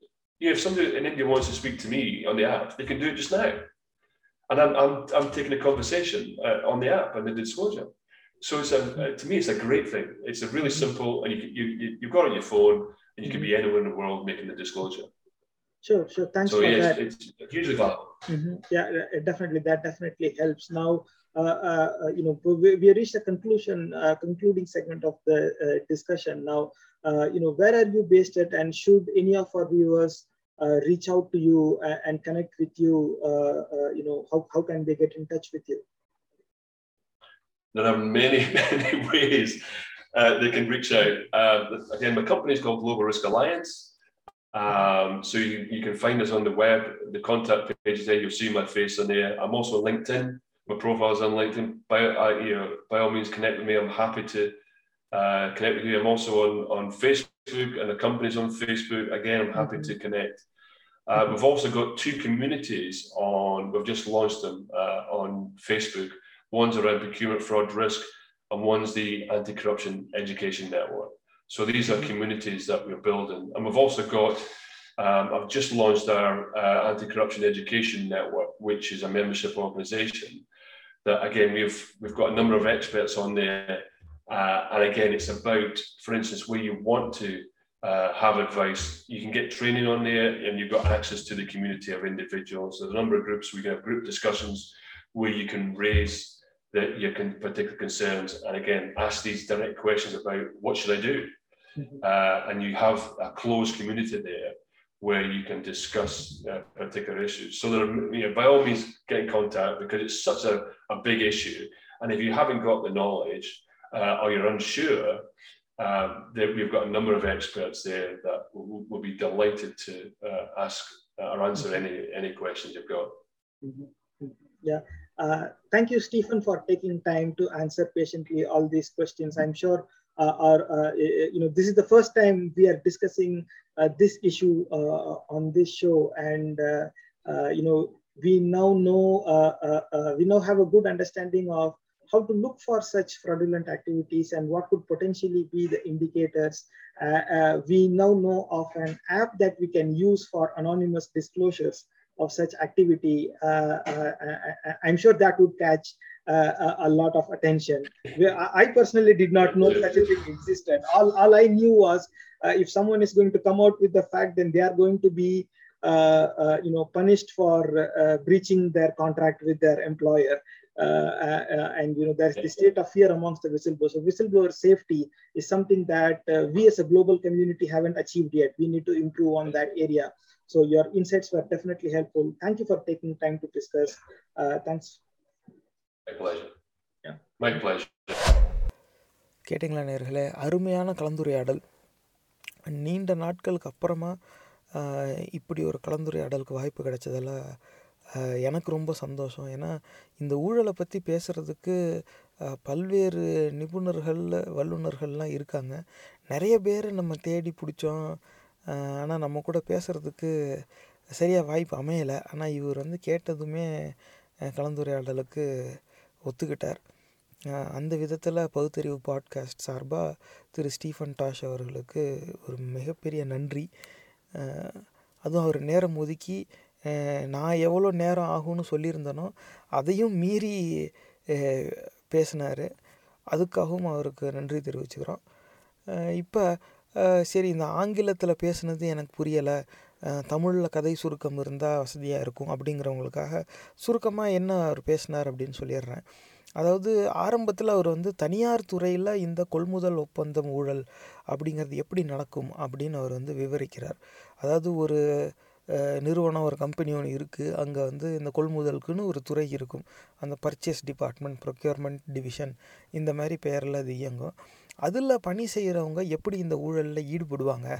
அப்படிங்கிறத அவர் முதல்ல விளக்குனார். அப்போ எடுத்துக்காட்டுக்கு எப்படி சொல்கிறாருன்னா ஒரு நிறுவனம் வந்து அவங்களுடைய தேவைக்காக பல்வேறு சிறிய நிறுவனங்கள்கிட்டேருந்து பொருள் சேவை இதெல்லாம் வாங்குறது வழக்கம். அப்போ இந்த நிறுவனத்துக்கு சார்பாக அந்த கொள்முதல் வேலையை செய்கிறதே இந்த குழுவாக தான் இருக்கும். இவங்க என்ன பண்ணுறது இவங்க வெளியில் தனியாக இவங்க நிறுவனத்துக்கு என்னெல்லாம் பொருள் தேவையோ அந்த பொருளை விற்கிற ஒரு நிறுவனத்தை உருவாக்கி வச்சுக்கிறது. அதுக்கப்புறமா இவங்க நிறுவனத்துக்கு எப்போல்லாம் தேவை வருதோ அப்போ தன்னால் உருவாக்கப்பட்ட இன்னொரு நிறுவனத்தை கூப்பிட்டு அவங்கக்கிட்டேயே எப்போவுமே வாங்குற மாதிரி ஒரு பழக்கத்தை வச்சுக்கிறது. அதாவது நான் ஒரு நிறுவனத்தில் போய் பணி செய்வேன். அந்த நிறுவனத்தில் கொள்முதல் வேலையை என் எங் என் பொறுப்பில் தான் கொடுத்துருப்பாங்க. நான் என்ன பண்ணுவேன்? என் வீட்டில் இருக்கிறவங்க பேரில் இன்னொரு நிறுவனத்தை ஆரம்பித்து வச்சு ஏன் நான் எங்கே பணி செய்கிறேனோ அந்த நிறுவனம் வந்து ஒரு எந்த குறிப்பிட்ட பொருளில் அது அதிகமாக வாங்குறாங்களோ அதை முழுக்க என் குடும்பத்தார் நடத்துகிற நிறுவனத்துக்கிட்ட இருந்தே வாங்குற மாதிரி நான் ஒப்பந்தம் போட்டுக்கிறது. அப்போ நிறுவனத்தை பொறுத்த வரைக்கும் சரி சரியான முறையில் சந்தையில் எத்தனை நிறுவனங்கள் இருக்குது ஏன் என்னென்ன தரத்தில் பொருள் கிடைக்குது? தரமான பொருள் மலிவான விலையில் கிடைக்குதான்னு விசாரித்து தான் வாங்குறாங்க.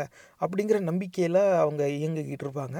ஆனால் உண்மையில் என்ன நடக்கும் அப்படின்னா இந்த கொள்முதல் பணி என் பொறுப்பில் இருக்கிறதுனால நான் வந்து இந்த ஒப்பந்தத்தை என் குடும்பத்துக்காரங்க கான்ட்ராக்டுக்கே கொடுத்துட்றது அவங்க நிறுவனத்துக்கே கான்ட்ராக்டாக கொடுத்துட்றது அப்போ இது வந்து என் முதலாளிக்கு தெரியாது. அப்போ இந்த கொள்முதல் துறையில் பணி செய்கிறவங்க அவங்க பேர்லேயோ அவங்க குடும்பத்தினர் பெயர்லையோ இல்லை அவங்களுக்கு வேண்டியவங்க நிறுவனத்துக்கோ இந்த மாதிரி சரியான நெறிமுறைகளை மீறி விதிகளை மீறி கொள்முதல் ஒப்பந்தம் போட்டுக்கிறது. இப்போ இது என்ன ஆகுதுன்னா நான் எந்த நிறுவனத்தில் பணி செய்கிறேனோ அந்த நிறுவனத்தோடைய கொள்முதல் செலவும் எங்கள் வீட்டுக்கே வருது. அப்படி ஒரு ஊழல் செய்கிறது அப்படி இல்லாட்டினாக்கா இதே கொள்முதல் துறையில் பணி செய்கிறவங்க இந்த பர்ச்சேஸ் கான்ட்ராக்ட் பர்ச்சேஸ் டீமில் இருக்கிறவங்க என்ன பண்ணுவாங்கன்னா இப்போது ஒரு தனியார் நிறுவனம் வந்து நம்ம இவங்க பணி செய்கிற நிறுவனத்துக்கிட்ட வந்து நீங்கள் வந்து இந்த பொருள்லாம் வாங்குவீங்கள்ல நாங்கள் இந்த பொருள்லாம் விற்கிறோம் உங்களுக்கு எந்த தரத்தில் எத்தனை எவ்வளோ எப்பப்போ வேணும்னு சொல்லுங்கள் நாங்கள் தரோம். எங்களுடைய விலை பட்டியல் இந்தாங்க அப்படின்னு கொடுத்துட்டு போவாங்க. அப்போ இவங்க என்ன இவங்க என்ன நிபந்தனை வைக்கிறதுனா நாங்கள் இதை நிறைய பேர்கிட்ட இருந்து வாங்குகிறோம் உங்கள் எல்லோரும் வந்து அவங்கவுங்க வாங்குறதுல இத்தனை பர்சன்ட் எங்களுக்கு கொடுக்குறாங்க. நீங்களும் நீங்கள் எவ்வளோ விற்கிறீங்களோ எங்ககிட்ட அதில் இத்தனை பர்சன்ட் எங்களுக்கு கொடுத்துருங்க. அதை நீங்கள் உங்களுடைய விலைப்பட்டியலில் நீங்கள் கூட்டி கூட சேர்த்துக்கோங்க அது பிரச்சனை இல்லை. ஆனால் எங்களுக்கு எவ்வளோ வாங்குறீங்களோ அதில் இத்தனை சதவீதம் வந்துடணும் அப்படின்னு சொல்லி அதுக்கு ஒரு தனி வங்கி கணக்கை கொடுத்து விட்ருவாங்க அவன் அந்த மாதிரி கொடுத்துட்டு லஞ்சம் வாங்குறது அதாவது ஒப்பந்தம் கொடுக்கறதுக்கு லஞ்சம் வாங்குறது நூறுரூவாய்க்கு வாங்கிட்ட நான் பொருள் வாங்கணும்னா எனக்கு நீ இருபது ரூபா கொடுத்துரு. இருபது சதவீதம் எனக்கு கொடுத்துடணும் அப்படின்னு சொல்லிடுறது. அந்த இருபது சதவீதத்தை என்னோடய வங்கி கணக்கு அவங்க அனுப்பிடுவாங்க. அந்த நூறுரூவாய்க்கான கொள்முதல் ஒப்பந்தம் அந்த நிறுவனத்துக்கு கிடைக்கும். இப்படி கொள்முதல் செய்யும்போது எந்த நிறுவனங்கள்கிட்டருந்து வாங்குகிறோமோ அவங்கக்கிட்ட இருந்து லஞ்சம் வாங்குறது. இப்படி இந்த மாதிரி இதில் நடக்கிறது. இப்படி பல்வேறு விதமான தனியார் துறையில் இருக்கிற அந்த ப்ரொக்யூர்மெண்ட் ஃப்ராட் அதுவும் கொள்முதல் துறையில் நடக்கிற இந்த ஊழல்ங்கிறது வந்து பல விதமாக நடக்கும். அப்போ கூடுதலாக அவர் வந்து இந்த மிடில் ஈஸ்டில் அவர் பணி செய்யும்போது ஒன்றுக்கு மேற்பட்ட நிறுவனங்களில் இவர் போய் இந்த மாதிரியான கொள்முதல் ஒப்பந்தம் ஊழல் சம்பவங்களை ஒரு ஆராய்ஞ்சு கண்டுபிடிச்சி அதை தீர்த்து வச்ச அனுபவத்தை அவர் பகிர்ந்துக்கிட்டார் அதில் இந்த மாதிரி தான் அவர் வந்து சொன்னார். அதாவது ஒருத்தர் வந்து ஒரு நிறுவனத்தில் பணி செய்கிறார் அவர் தான் அந்த நிறுவனத்துக்கு சார்பாக கொள்முதல் செய்கிறவர் அவரே முதலீட்டாளராக இருக்கிற நிறுவனத்துக்கே இவர் பணி செய்கிற நிறுவனத்திலேருந்து ஒப்பந்தத்தை கொடுத்து அஹ், திருடி இருக்கிறார். இது வந்து அப்படி செஞ்சுருக்கக்கூடாது அதை மீறி அவர் செயல்பட்டிருக்கார். யாருக்கும் தெரியாமல் இருக்கணுங்கிறதுக்காக அதில் என்னென்னமோ செஞ்சுருக்கா அதை இவங்க தான் போய் கண்டுபிடிச்சிருக்காங்க. இன்னொரு இதில் இதே மாதிரி இன்னொரு சம்பவம் இதே மாதிரி அவர் சொன்னார். அதில் என்ன விளக்குனாருனாக்கா ரெண்டு நிறுவனம் போட்டி போடுது. ஒரு குறிப்பிட்ட பெரிய நிறுவனத்துக்கிட்டே இருந்து அந்த கொள்முதல் ஒப்பந்தம் வாங்குறதுக்கு அதில் அந்த டெண்டர் அப்படின்னு சொல்லுவாங்கள்ல அந்த மாதிரியான ஒரு திட்டம். அப்போ எல்லா நிறுவனங்களும் வந்து அவங்க என்னென்ன விலைக்கு தருவாங்க எவ்வளோ தருவாங்க கூடுதலாக என்னென்ன செய்வாங்கங்கிறத யாருக்கும் வெளியில் தெரியாமல் ரகசியமாக எழுதி அந்த ஆவணத்தை ஒப்படைப்பாங்க. அந்த எல்லா ஆவணத்தையும் ஒரே நேரத்தில் பிரித்து பார்த்து யார் இருக்கிறதுலே கம்மியான விலையில் தராங்க இருக்கிறதுலே அதிகமான தரத்துக்கு உத்தரவாதம் கொடுக்குறாங்க அப்படிங்கிற பார்த்து அது அதன் அடிப்படையில் அந்த நிறுவனத்துக்கு ஒப்பந்தம் கொடுக்கறது. இந்த போட்டியில் இப்போ இந்த ரெண்டு நிறுவனம் வந்து போட்டி போட்டிருக்கு. அப்போ ஒரு நிறுவனம் என்ன செஞ்சுருக்கு?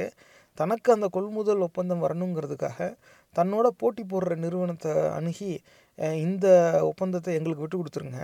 நாங்கள் உங்களுக்கு இத்தனை சதவீதம் கொடுத்துட்றோம் அப்படின்னு சொல்லி லாபத்தில் வர பங்கு போட்டுக்கலாம் அப்படின்னு சொல்லி பணம் வந்து அந்த தன்னோட போட்டி போடுற நிறுவனத்துக்கே கொடுத்து அவங்க வந்து இவங்க ஜெயிக்கிற மாதிரி அவங்களோட விலை அதிகமாக சொல்லி அந்த டெண்டர் ப்ராசஸில் அவங்க தோற்று போகிற மாதிரி ஒரு சூழ்நிலையை அவங்க உருவாக்க கொள்முதல் ஒப்பந்தம் இவங்களுக்கே கிடச்சிருக்கு.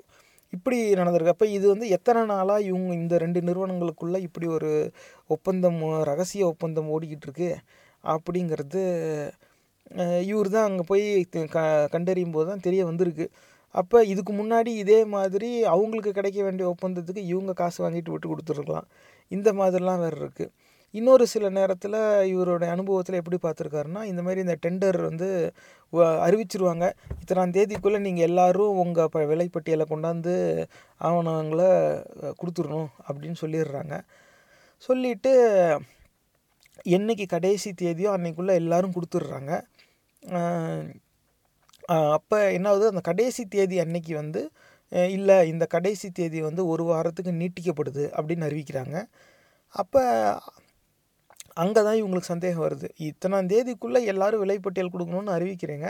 அப்புறம் ஏன் கடைசி நாள் வந்து ஒரு வாரம் நீட்டிப்புன்னு சொல்கிறேங்க அப்படின்னு பார்த்தா அந்த கொள்முதல் துறையில் பணி செய்கிறவங்க என்ன பண்ணுறாங்க முன்கூட்டியே யாரெல்லாம் அந்த ஆவணத்தை அவங்க விலைப்பட்டியலில் கொண்டாந்து பதிவு செய்கிறாங்களோ அதை வந்து அதை ரகசியமாக எல்லா ஒப்பந்தத்தையும் ஒரே நேரத்தில் தான் பிரித்து பார்க்குறது எல்லா டெண்டரையும். அப்போ அவங்க முன்னாடியே யார் பதிவு செஞ்சாங்களோ அவங்களத பிரித்து பார்த்து அவங்க எல்லாரும் என்ன விலை போட்டிருக்காங்க அப்படின்னு சொல்லி எந்த நிறுவனத்துக்கு இங்கே ஒப்பந்தம் கொடுக்கணும்னு இவங்க ஏற்கனவே முடிவு பண்ணிட்டாங்களோ அந்த நிறுவனத்துக்கிட்ட அந்த தகவலை முன்கூட்டியே சொல்லி அதுக்கு ஏற்றாப்புல இந்த அடுத்ததாக ஒரு வாரம் நீட்டிப்பு கிடச்சி போச்சுல மிச்சவங்க எல்லாரும் கொடுத்துட்டாங்க. இந்த நிறுவனம் மட்டும் கொடுக்கல.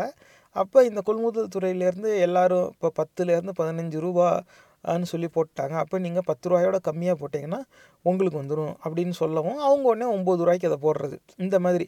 யாரெல்லாம் போட்டி போட்டியாக வர நிறுவனங்கள் என்ன விலை போட்டிருக்காங்கங்கிறத பிரித்து பார்த்து அதை வந்து எந்த நிறுவனத்துக்கு கொடுக்கணுன்னு கொடுக்கணும்னு நினைக்கிறாங்களோ அவங்கக்கிட்டேயே சொல்லி ஒரு வாரம் அந்த கால அவகாசத்தை நீட்டிச்சு. அவங்கள அந்த டெண்டர் ப்ராசஸில் ஜெயிக்க வைக்கிறது. இந்த மாதிரிலாம் ஊழல் நடந்திருக்கு. இது தனியார் துறையில் இருக்கிறது ஒரு சொன்னார். அதுக்கப்புறமா நானும் இங்கே எனக்கு தெரிஞ்ச சில சம்பவங்கள் இந்த மாதிரி கேட்டேன். இந்த மாதிரி போய் ஒரு நிறுவனம் சார்பாக இன்னொரு நிறுவனத்துக்கிட்ட இந்த கொட்டேஷன் கொடுத்து எங்களுக்கு ஆர்டர் கொடுங்க அப்படின்னு கேட்டான். சரி உனக்கு ஆர்டர்லாம் தரேன். இந்த கொட்டேஷன் விலையை அப்படியே ரெட்டிச்சா ஆக்கி கொடு அப்படின்னு சொல்கிறாங்க அது காதுக்கு வந்துச்சு அதை சொன்னேன். அப்போ அது எப்படி என்ன மாதிரியான ஊழல் அது பின்னாடி என்ன நடந்திருக்கும் அப்படிங்கிறத ஒரு விளக்குனார். அப்போ அவர் என்ன சொன்னாருனாக்கா ஏற்கனவே ஒரு நிறுவனத்தை வந்து முடிவு செஞ்சு வச்சுட்டாங்க அப்படின்னாக்கா கண்டிப்பாக அவங்கள ஜெயிக்க வைக்கிறதுக்கு இந்த மாதிரி மற்றவங்கக்கிட்ட அதிக விலையில் போட்டு வாங்கி அதை அங்கே பதிவு செஞ்சுக்குவாங்க. ஏன்னா இவங்க எல்லாரும் அதிகமாக கொடுத்துருக்காங்க. இந்த நிறுவனம் தான் இருக்கிறதுலே கம்மியான விலை பட்டியலை கொடுத்துருக்கு. அதனால் இவங்களுக்கு தான் நம்ம தரணும். இந்த மாதிரி அவங்க செய்கிறேன் இப்படி இருக்குது இந்தமாரி பல கண்ணோட்டம் அவர் சொன்னார். அப்புறம் இந்த வே- இதுக்கு முன்னாடி நான் வ- செஞ்ச பணியிலையும் இந்த மாதிரியான வேலை தான் நான் செஞ்சுக்கிட்டு இருந்தேன். அப்போ அதையும் நான் அவர்கிட்ட சொன்னேன். இந்த மாதிரி அந்த ப்ராசஸ் கன்சல்டண்ட்டாக வேலை பார்த்தேன். அப்போ இந்த மாதிரி சிறு குறு நிறுவனங்களில் போய் அங்கே வேலை செய்கிறவங்க கிட்ட உட்காந்து அவங்கள நேர்காணல் செஞ்சு அவங்க என்ன வேலை செய்வாங்க எப்படி அந்த நிறுவனம் இயங்குது அந்த துறைக்குள்ளே என்னென்ன செயல்பாடுகள் நடக்குது அந்த செயல்முறை என்ன என்னென்ன மாதிரி ஆவணங்கள் உருவாக்கப்படுது இதெல்லாம் கேட்டு நான் பதிவு செய்வேன். பதிவு செஞ்சு என்னென்ன ஆவணங்கள் உள்ளே வருது என்னென்ன ஆவணங்கள் வெளியே போகுது எப்படி மற்ற துறையோட ஆவணங்கள் இவங்களுக்கு பயன்படுது இவங்களுடைய ஆவணங்கள் மற்ற துறைக்கு எப்படி பயன்படுது இது எல்லாத்தையும் எழுதி வாங்கிட்டு அப்போ வந்து விலாவரியாக விளக்குவாங்க. நிறைய தகவல் கொடுப்பாங்க. ஆனால் இதெல்லாம் முடிஞ்சதுக்கு அப்புறமா சரி இப்போ நீங்கள் இந்த ஆவணங்கள்லாம் உருவாக்குறதா சொன்னீங்களே போன ஆறு மாதத்துக்கு இந்த ஆவணங்கள் என்னெல்லாம் இருக்கோ அதெல்லாம் கொடுங்க அப்படின்னு சொன்னால் அப்போ மட்டும் அவங்கக்கிட்ட இருக்காது. ஓகே கேட்டால் எல்லாத்தையும் சேர்த்து ஒரே ஒரு நோட்டை மட்டும் காட்டுவாங்க. இல்லை இதுதான் இருக்குது அப்படிம்பாங்க. ஏங்க இவ்வளோ பெரிய ப்ராசஸ்ன்னு சொல்லி விளக்குனீங்களே அந்த ஆவணங்கள்லாம் எங்கே? அப்படின்னு கேட்டால் இல்லை எங்ககிட்ட அவ்வளோ மேன் பவர் இல்லை ஆளுங்க கிடையாது. அதனால் அவ்வளோ டீட்டெயில்டெல்லாம் செய்கிறதுக்கு எங்களுக்குலாம் வாய்ப்பே கிடையாது. எதாக இருந்தாலும் இந்த நோட்டில் எழுதி வச்சுக்கோ இதுதான் இருக்குது அப்படின்னு சொல்லி மழுப்புவாங்க அப்போ இது சொன்னதும் அவரும் அவர் என்ன சொன்னார்? இப்படி தான் எல்லா இடத்துலையும் நடக்கும். இந்த மாதிரி எங்கெல்லாம் ஊழல் நடக்குதோ அங்கெல்லாம் அந்த ஊழல் சார்ந்த தகவல் எங்கேயும் பதிவாகாதபடி அவங்க ப முயற்சி செய்வாங்க. ஆனால் உண்மை என்னென்னா நம்ம எல்லா தகவலையும் எடுத்து ரொம்ப உன்னிப்பாக கவனிச்சாவே அதை கண்டுபிடிச்சிடலாம் அப்படின்னார். அதுக்கப்புறமா தனியார் துறை மாதிரியே அரசு துறைகள்லேயும் இந்த மாதிரி ஊழல் நடக்குதே. அப்போ இந்த தனியார் துறையில் நடக்கிற ஊழலுக்கும் அரசு துறையில் நடக்கிற ஊழலுக்கும் என்ன பெரிய வேறுபாடு இருக்கும்? அப்போ என்ன சொன்னால் ஊழல் ஊழல் தான் எல்லா இடத்துலையும் ஒரே மாதிரி தான் நடக்கும். ஆனால் எப்படி நடக்கும் அப்படிங்கிறதுல மட்டுமே வேறுபாடு இருக்கும். இப்போ நானும் சொன்னேன் நம்ம நாட்டில் எப்படிலாம் ஊழல் நடக்குது அப்படிங்கிறதுக்கு ஒரு எடுத்துக்காட்டு. அதுவும் குறிப்பாக இந்தியாவில் வந்து இதுக்கு முன்னாடி பெரிய பதவியில் பணி செய்கிறவங்களோட நான் பேசும்போது கேள்விப்பட்ட ஒரு சொல்லாடல் ஒரு தலைப்பு என்னென்னா அசஸிங் கமிஷன் அப்படின்னு சொல்கிறாங்க அப்போ இந்த பேரில் தான் அரசு துறைகளில் லஞ்சம் வாங்குகிற பழக்கம் இருக்குது அப்படிங்கிறது எனக்கு அன்றைக்கி தான் புரிய வந்துச்சு.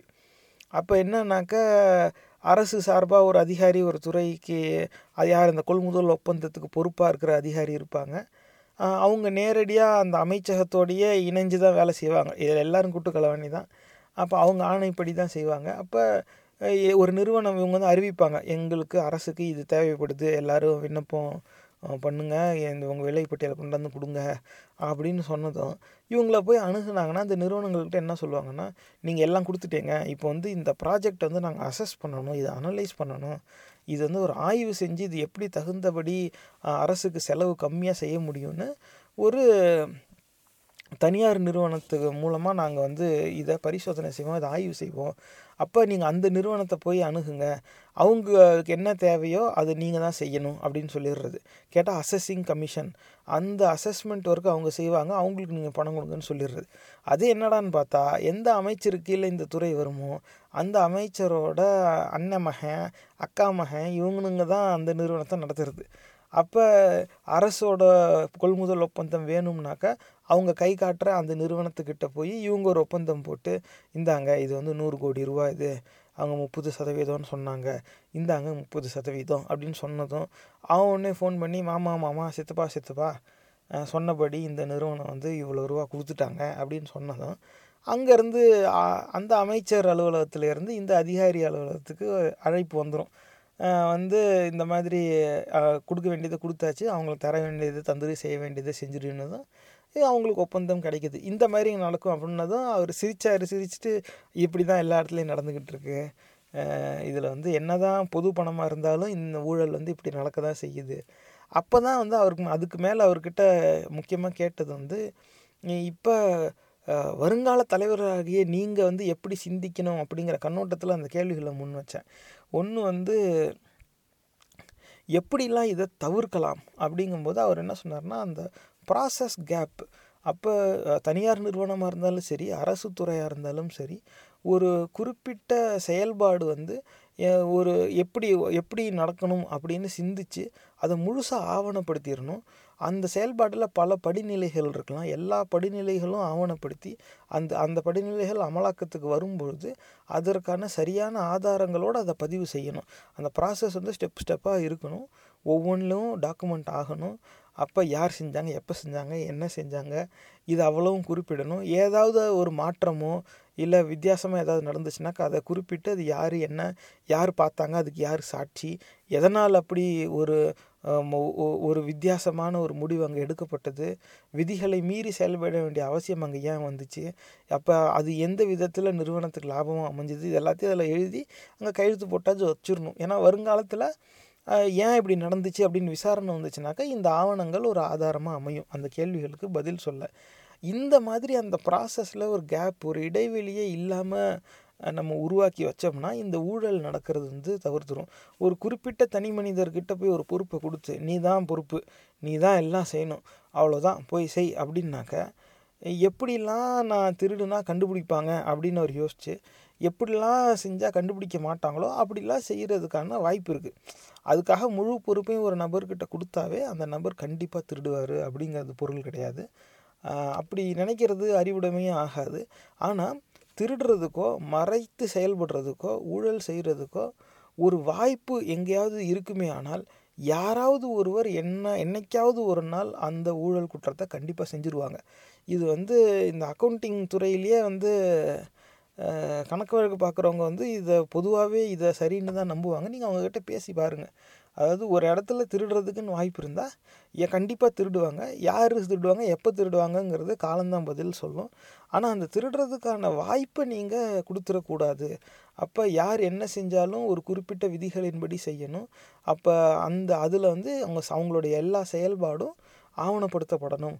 அப்போ தான் கடந்த காலத்தில் என்ன நடந்தது அப்படிங்கிறத விசாரிக்க அந்த ஆவணங்கள் எடுத்து பார்த்தா எல்லா விவரத்தையும் அதில் முழுசாக தந்துடணும் அப்போ எந்த இடத்துல அந்த விவரங்கள் பதிவு செய்கிறதுக்கான வாய்ப்பு இல்லாமல் இருக்குதோ குறிப்பாக அந்த இடத்துல தான் ஊழல் நடக்கிறதுக்கான வாய்ப்புகள் அதிகம் அப்படின்னு. அதுக்கப்புறமா இந்த கேள்வி ஒன்று கேட்டேன். அதாவது தாத்தா பாட்டி காலத்தில் இருக்கிறவங்கெல்லாம் பெரிய பதவி மந்திரி அந்த மாதிரி இருந்துடுறாங்க. அப்போ அவங்கெல்லாம் காலம் பூரா லஞ்சம் வாங்கி அப்படி தான் குடும்பமே பணக்காரங்களா ஆகுறாங்க. அதுக்கப்புறமா அம்மா அப்பா காலத்துலேயும் அவங்க எல்லோரும் அதிகாரிங்களாக இருந்துடுறாங்க. அப்போ அந் ரெண்டு தலைமுறையாக லஞ்சம் வாங்கி வளர்ந்த குடும்பத்தில் தான் ஒருத்தன் பிறக்கிறான். அப்போ அவனுடைய உணவு உடை அவன் வீடு அவன் கல்வி எல்லாமுமே அந்த லஞ்சத்தால் பெறப்பட்ட பணத்தில் தான் அவன் வளர்றான். அதுக்கப்புறமா அவனுடைய கல்விக்கும் பணம் கொடுத்து லஞ்சம் கொடுத்து சீட்டு வாங்குறாங்க. அவன் ப அவன் பா ஒரு சில நேரம் அவன் படிக்காமல் ஃபெயிலாக போய்கிட்டு இருந்தான்னா பணம் கொடுத்து அதை பாஸ் பண்ணி அந்த பட்டத்தையும் வாங்கி கொடுப்பாங்க. அதுக்கப்புறமா அவன் அவன் போய் இவங்கள மாதிரியே ஒரு உயர் அதிகாரி பணியில் உக்காடுறதுக்கு அதுக்கும் லஞ்சம் கொடுத்துருவாங்க. அப்போ லஞ்சத்திலேயே வள பிறந்து வளர்ந்து படித்து லஞ்சத்திலேயே வேலையும் வாங்கி போய் ஒருத்தன் உட்காருவான் அவன் லஞ்சம் வாங்காமல் வேறு என்ன பண்ணுவான்? அப்படியே அந்த மாதிரி சூழ்நிலையில் ஒருத்தன் வளர்ந்து வந்தாலும் அவன் எப்படி அதை மீறி சிந்திப்பான்? ஏன்னா லஞ்சம் வாங்குறது தப்பு ஊழல் செய்கிறது தப்பு அதை செய்யக்கூடாது அப்படின்னு ஒருத்தர் நினைக்கணும்னா நினைக்கிறது ஒரு பெரிய விஷயம் கிடையாது. ரொம்ப சாதாரணமாக எல்லோரும் நினச்சிட்டு போயிடலாம் ஆனால் ரெண்டு தலைமுறையாக நான் நம்ம குடும்பத்திலேயே லஞ்சம் வாங்கியிருக்காங்க அப்படிங்கும்போது லஞ்சம் வாங்குறது தப்புன்னு நம்ம சிந்திச்சோம்னா அப்படி சிந்திக்கிற தருணத்தில் நம்ம கண்ணில் நம்ம குடும்பமே கெட்டவங்களாக தெரிவாங்க. அதிக நேரம் அதை வந்து பொறுத்துக்க முடியாத ஒரு நிலைக்கு தள்ளப்படுறதுனாலேயே பெரும்பாலான மக்கள் வந்து இந்த ஊழலை வந்து எல்லாம் இப்படி தான் எவன் தான் செய்யலை அப்படின்னு சொல்லி அதை அப்படியே ஏற்றுக்கிறாங்க ஏன்னா மற்றவங்கள குறை சொல்லும்போது வாய்க்கிலேயே பேசிடலாம். ஆனால் தன்னையே குறை சொல்லும்போதோ இல்லை தன் தாய் தந்தையர் அதுக்கும் முந்தின தலைமுறையில் இருந்தவங்கள வந்து குறை சொல்கிறதுங்கிறது அவ்வளோ சுலபமாக ஏற்கக்கூடிய ஒரு விஷயம் கிடையாது. இப்படி இருக்கும்போது எப்படி செய்யலாம்னப்போ அவர் என்ன சொன்னார்? நீங்கள் சொல்கிறது சரிதான். அது வந்து ஒரு ஒரு தனி மனிதருக்கும் அவங்களுக்கு இருக்கிற சுயமனித சிந்தனையிலேருந்து அது வரணும். அவங்களுக்கு உள்ளூராக தோணணும். இந்த மாதிரி செய்யக்கூடாது. நான் வந்து இந்த மாதிரி லஞ்சம் கொடுத்தோ லஞ்சம் வாங்கியோ நான் வளர மாட்டேன். அப்படிலாம் இல்லாமல் நான் உழைப்பாளியே தான் நான் வளரணும்னு நினைப்பேன். அப்படி நினச்சிங்கனாக்கா நீங்கள் வந்து உங்களுக்கு இந்த லஞ்சம் வாங்குறவங்க கிட்டேருந்து சில தொந்தரவு வரலாம். உங்களுடைய வளர்ச்சி வேணால் கொஞ்ச நாள் தாமதம் அடையலாம். ஆனால் உங்களோட வளர்ச்சியை யாரும் தடுக்கவே முடியாது. அப்படின்னு தான் அவர் சொன்னார். இப்போ அவர் வந்து ரொம்ப கவனமாக தான் பேசினார். யார் மேலேயும் அனாவசியமான குற்றச்சாட்டு வைக்கலை. ஆனால் அதுக்கப்புறமா நான் சொன்னேன் இந்த மாதிரி ஊழல்ங்கிறது பல ஆண்டுகளாக பல பேர் செஞ்சிட்டாங்க. அது ரொம்ப வெளிப்படையாக வேறு பேசிட்டாங்க. இப்படி ஒரு சூழ்நிலை வந்ததுனால ஊழல்ங்கிறது வந்து மக்கள் வந்து தன்னுடைய வாழ்க்கையில் ஒரு அங்கமாகவே நிறைய பேர் பார்த்துக்கிட்டாங்க. அப்படி இருக்கும்போது இந்த மனமாற்றம்ங்கிறது எப்படி வரும்? அப்போ வருங்கால அவர்கிட்டையும் உங்ககிட்ட சொல்கிறது தான் சொல்ல இப்போ வருங்கால தலைவர்கள் வந்து இதை வந்து செய்யக்கூடாதுன்னு அவங்க முடிவெடுக்கணும். அவங்க செய்யக்கூடாதுங்கிற முடிவோடு செயல்படணும். அப்போ அதுக்கான விழிப்புணர்வை நம்ம இன்றைக்கே ஏற்படுத்தணும். அப்படின்னதுக்கு அவர் என்ன சொன்னார்னாக்கா இதே மாதிரி இந்த குளோபல் ரிஸ்க் அலையன்ஸுங்கிற நிறுவனம் வந்து ஆன்டை கரப்ஷன் எஜுகேஷன் நெட்வொர்க் இப்படி ஒரு குழு வந்து அவங்க நடத்துகிறாங்க இவர் வந்து முகநூல் லிங்க்டின் இப்படி பல்வேறு சமூக வலைதளங்கள்லையும் இவருடைய குழு இயங்குது. இந்த ஆன்டை கரப்ஷன் எஜுகேஷன் நெட்வொர்க் அப்படிங்கிற குழுவில் இந்த மாதிரி ஊழலுக்கு எதிரான சிந்தனையை வந்து ஊக்குவிக்கிறதும் அதில் ஆர்வமுடையவர்களுக்கு அதை அது அதை அதை அதை பற்றி சொல்லி கொடுக்கறதும் வந்து ஒரு சமூக தொண்டை இவங்க செஞ்சுக்கிட்டு இருக்காங்க. கண்டிப்பாக நீங்கள் யூ இந்த பாட்காஸ்ட்டில் கேட்குறவங்க யூடியூப்பில் வாங்க அந்த ஸ்க்ரீன்ஷாட் எல்லாம் போட்டுடுறேன் டிஸ்கிரிப்ஷன்லேயும் அந்த லிங்க் இருக்கும். நீங்கள் அதிலேருந்து அவங்க இணையதளத்தை பார்த்து அவங்கள அணுகலாம். அவர் ரொம்ப குறிப்பாக சொன்னது வந்து எப்போ வேணால் யார் வேணாலும் அவங்களுக்கு எந்த சந்தேகம் ஊழல் சம்மந்தமாக இருந்தாலும் எங்களை அணுகுங்க எங்களால் முடிஞ்ச உதவியை நாங்கள் செய்கிறோம் அப்படின்னாரு. நான் சரி அவருடைய தகவலை வந்து இந்த பதிவோட சேர்த்து போட்டுடுறேன் அப்படின்னு தான் சொல்லியிருக்கேன். அதே மாதிரி இதை டிஸ்கிரிப்ஷனில் போட்டுடுறேன் நீங்கள் இதிலேருந்து அதை எடுத்துக்கோங்க. எடுத்துக்கிட்டு உங்களுக்கு எந்த சந்தேகம் இருந்தாலும் திரு ஸ்டீஃபன் டாஷ் அவர்களை நேரடியாக அணுகி நீங்கள் உங்கள் சந்தேகத்தை தீர்த்துக்கலாம். அதுக்கப்புறமா என்னென்ன முயற்சிகள் எடுக்கலாம் இந்த ஊழலை தடுக்கிறதுக்கு அப்படிங்கும்போது அந்த விசில் ப்ளோயிங்னு சொல்லுவாங்க. ச ஊழலை வந்து யார் க கண்டறிகிறாங்களோ அவங்க வந்து அந்த நிறுவனத்துக்குள்ளேயே பணி செய்கிறவங்களா கூட இருக்கலாம். அப்போ அவங்க வெளியில் வந்து அந்த ஆதாரங்களை வெளியிடலாம். அப்போ அந்த மாதிரி செயலை வந்து விசில் ப்ளோயிங் அப்படின்னு சொல்லுவாங்க. இப்போ அவர் என்ன சொன்னார்னா இந்த மாதிரி செய்யலாம். இப்போ நான் என்ன கேட்டேன்னா இது வந்து ஒரு ஆபத்தான சூழ்நிலை. இப்போது இப்போ ஒரு பையன் வந்து படிச்சுட்டு இருபது வயசில் என்ன இருபதுகளில் இருப்பான். இருபத்தி நாலு இருபத்தஞ்சி வயசில் ஒரு நிறுவனத்தில் போய் பணியில் சேர்றான்னா அவனை இந்த பர்ச்சேஸ் டிபார்ட்மெண்ட்டில் போடுறாங்க. அவன் போய் சேரும்போது அந்த மொத்த டிபார்ட்மெண்ட்டும் லஞ்சத்தில் ஊறி போய் கிடக்கு. எல்லா கான்ட்ராக்ட்டுமே கமிஷன் வாங்கிட்டு தான் கொடுக்குறாங்க. அப்படி இருக்கும்போது எது ஊழல் எது ஊழல் இல்லைன்னு கண்டறிகிற நிலையிலே அவன் இருக்க மாட்டான். ஏன்னா இப்போ தான் இவன் வேலையிலே சேர்றான். இதெல்லாம் இவனுக்கு ரொம்பவே புதுசு. இன்னொன்று அப்படியே இவனுக்கு சந்தேகம் வந்தாலும் இவன் யார்கிட்ட போய் சொல்லுவான்? இவன் கூட பணி செய்கிறவங்களும் அந்த திருட்டு வேலை செய்கிறாங்க இவனுடைய மேலதிகாரியும் அந்த திருட்டு வேலை செய்கிறாங்க இவன் எது சொன்னாலும் இந்த ரெண்டு பேர்கிட்ட தான் சொல்லி ஆகணும். அப்போ ஸோ யாருக்கும் சொல்கிறதுக்கு கூட ஆள் கிடையாது. எப்படி இதை வெளியில் கொண்டு வருவான்?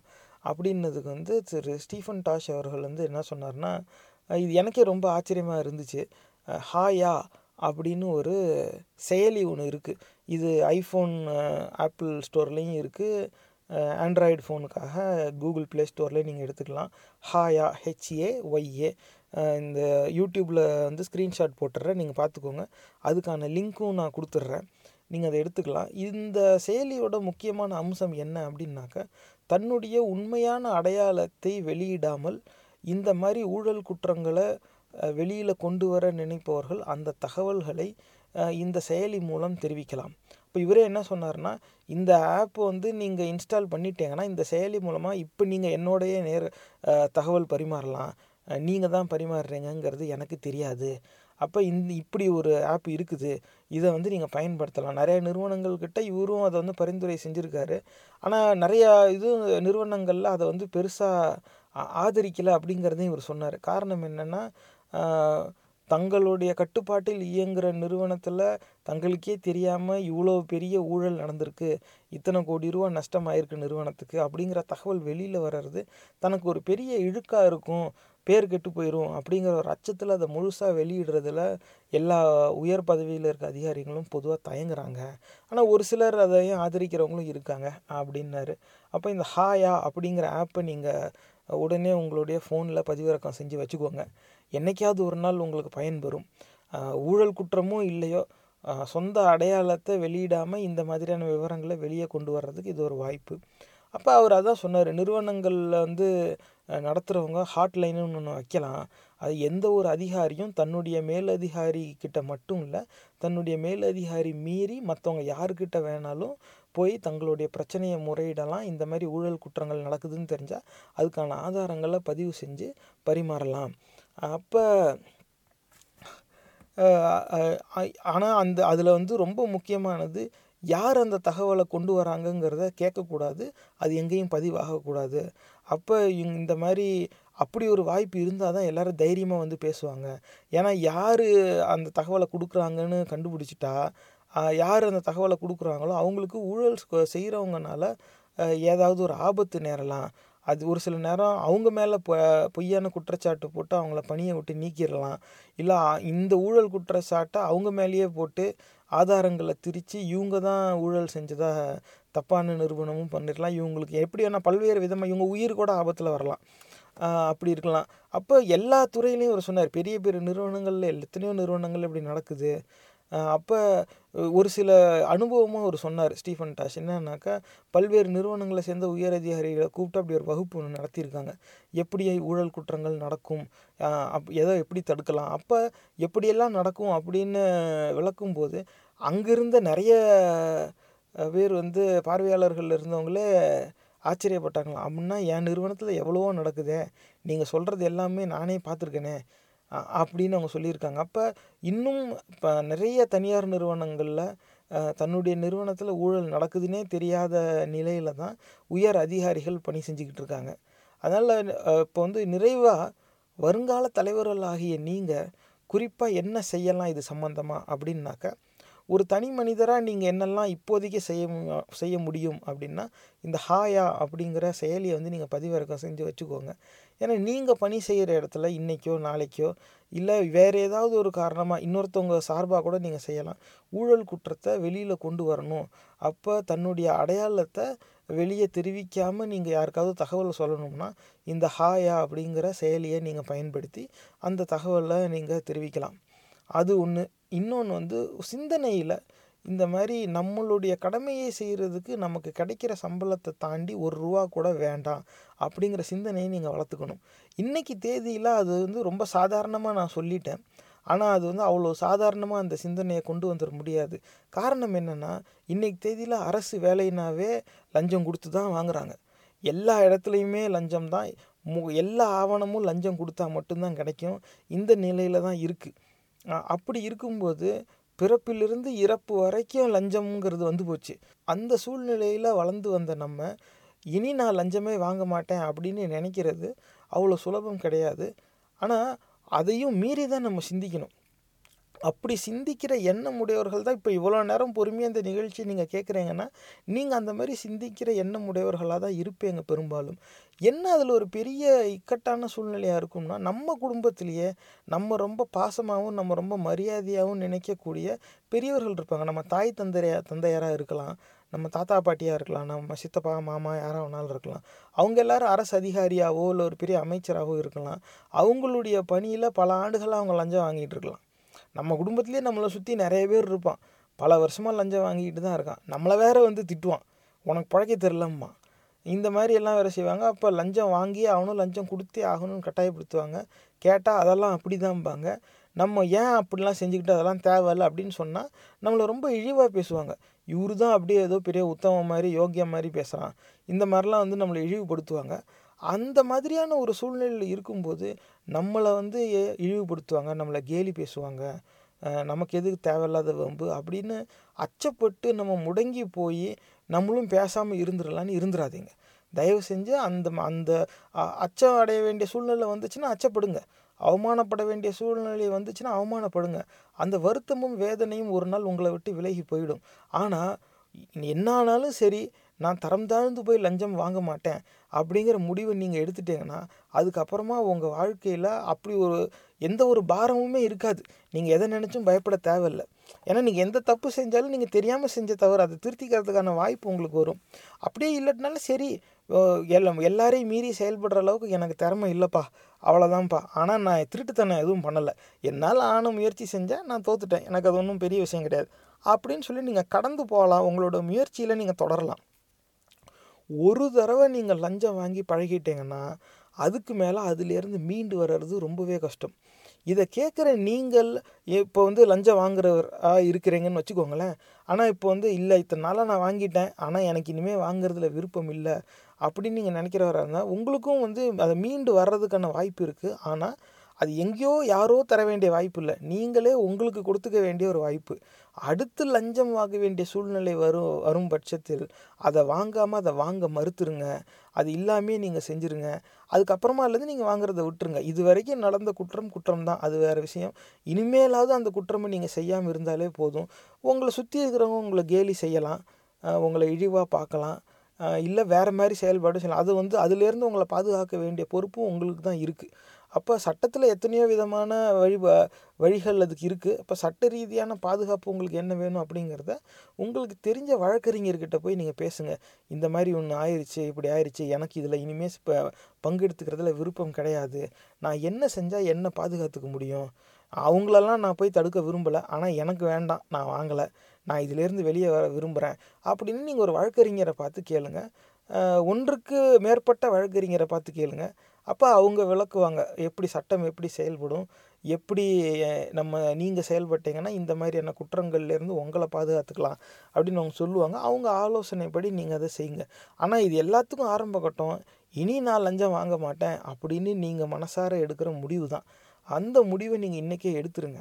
அப்புறமா வருங்கால தலைவர்களாகிய நீங்கள் நாளைக்கு தனியாரோ அரசு நிறுவனத்திலேயோ ஒரு அதிகார ஒரு பொறுப்பில் போய் அமரும் பொழுது என்ன மாதிரியான விதிமுறைகள் நீங்கள் உருவாக்குறீங்க அப்படிங்கிறத நீங்கள் சிந்தித்து செயல்படணும்.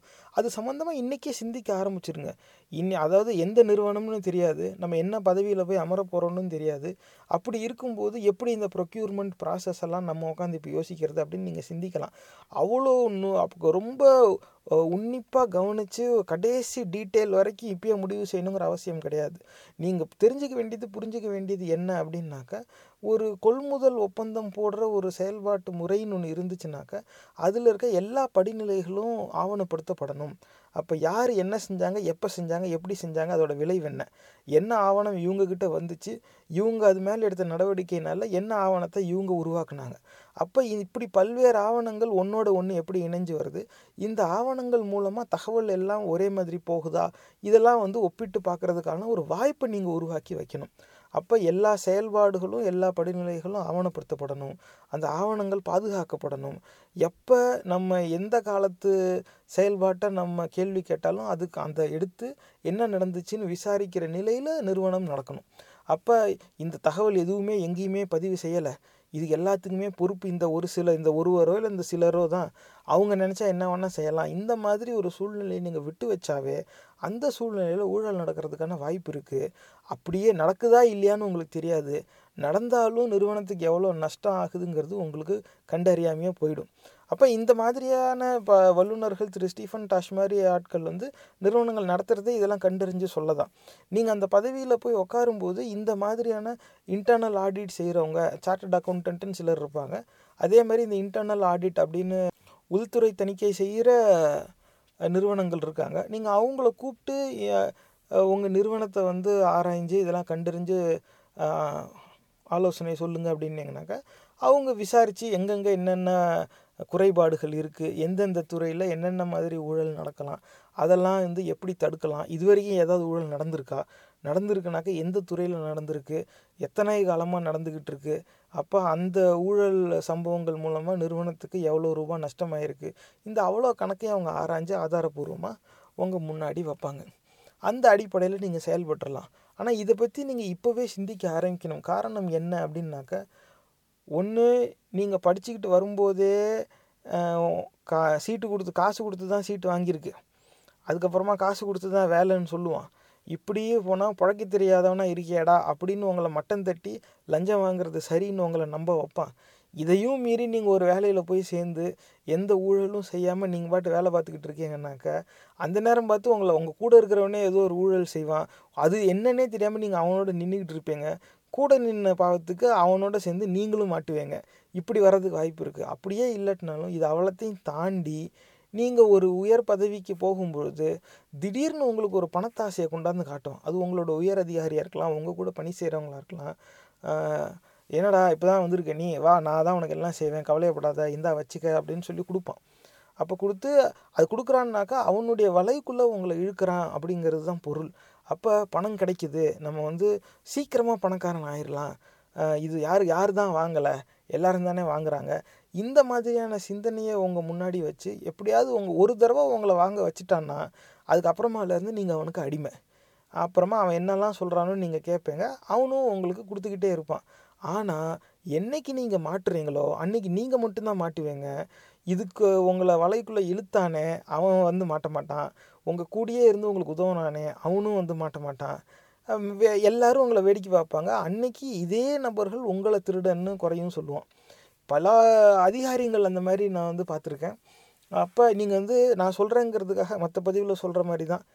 நான் சொல்கிறேங்கிறதுக்காக நீங்கள் ஏற்றுக்கவும் கூடாது நம்பவும் கூடாது. உங்களுக்கு தெரிஞ்ச வழக்கறிஞர்கள் கிட்ட போய் நீங்கள் விசாரிங்க. அப்போ விசாரிக்கும் போதே அந்த பேச்சு வாக்கில் அந்த வழக்கறிஞர்கிட்ட கேளுங்க. நீங்கள் காசு வாங்கிட்டு பொய் கேஸ் போடுவீங்களா? அப்படின்னு கேளுங்க. ஆமாம் போடுவேன்ட்டாக்கா அதுக்கு மேலே அந்த வழக்கறிஞர்கிட்ட பேசாதீங்க. அவர்கிட்டருந்து உங்களுக்கு தகவல் வராது. இல்லை நீ எவ்வளோ காசு கொடுத்தாலும் நான் பொய் கேஸ் போட மாட்டேன். அப்படின்னு சொல்கிற வழக்கறிஞர் இருப்பாங்க. அவங்கக்கிட்ட நீங்கள் போய் கேளுங்க. எப்படி இந்த ஊழல் குற்றங்களில் மாட்டுறாங்களே? அவங்களுடைய நிலைமையெல்லாம் என்ன? என்ன மாதிரி பதவியில் இருக்கிறவங்க மாட்டுறாங்க? எப்படி அவங்களாம் மாட்டுறாங்க அப்படின்னு கேளுங்க. ஒவ்வொருத்தர் மாட்டும்போது அவருக்கு இருக்கும் வயசு அறுபது. அதாவது இன்னும் ஆறு மாதமோ ஒரு வருஷத்துலேயோ ஓய்வு பெற வேண்டிய நிலமை.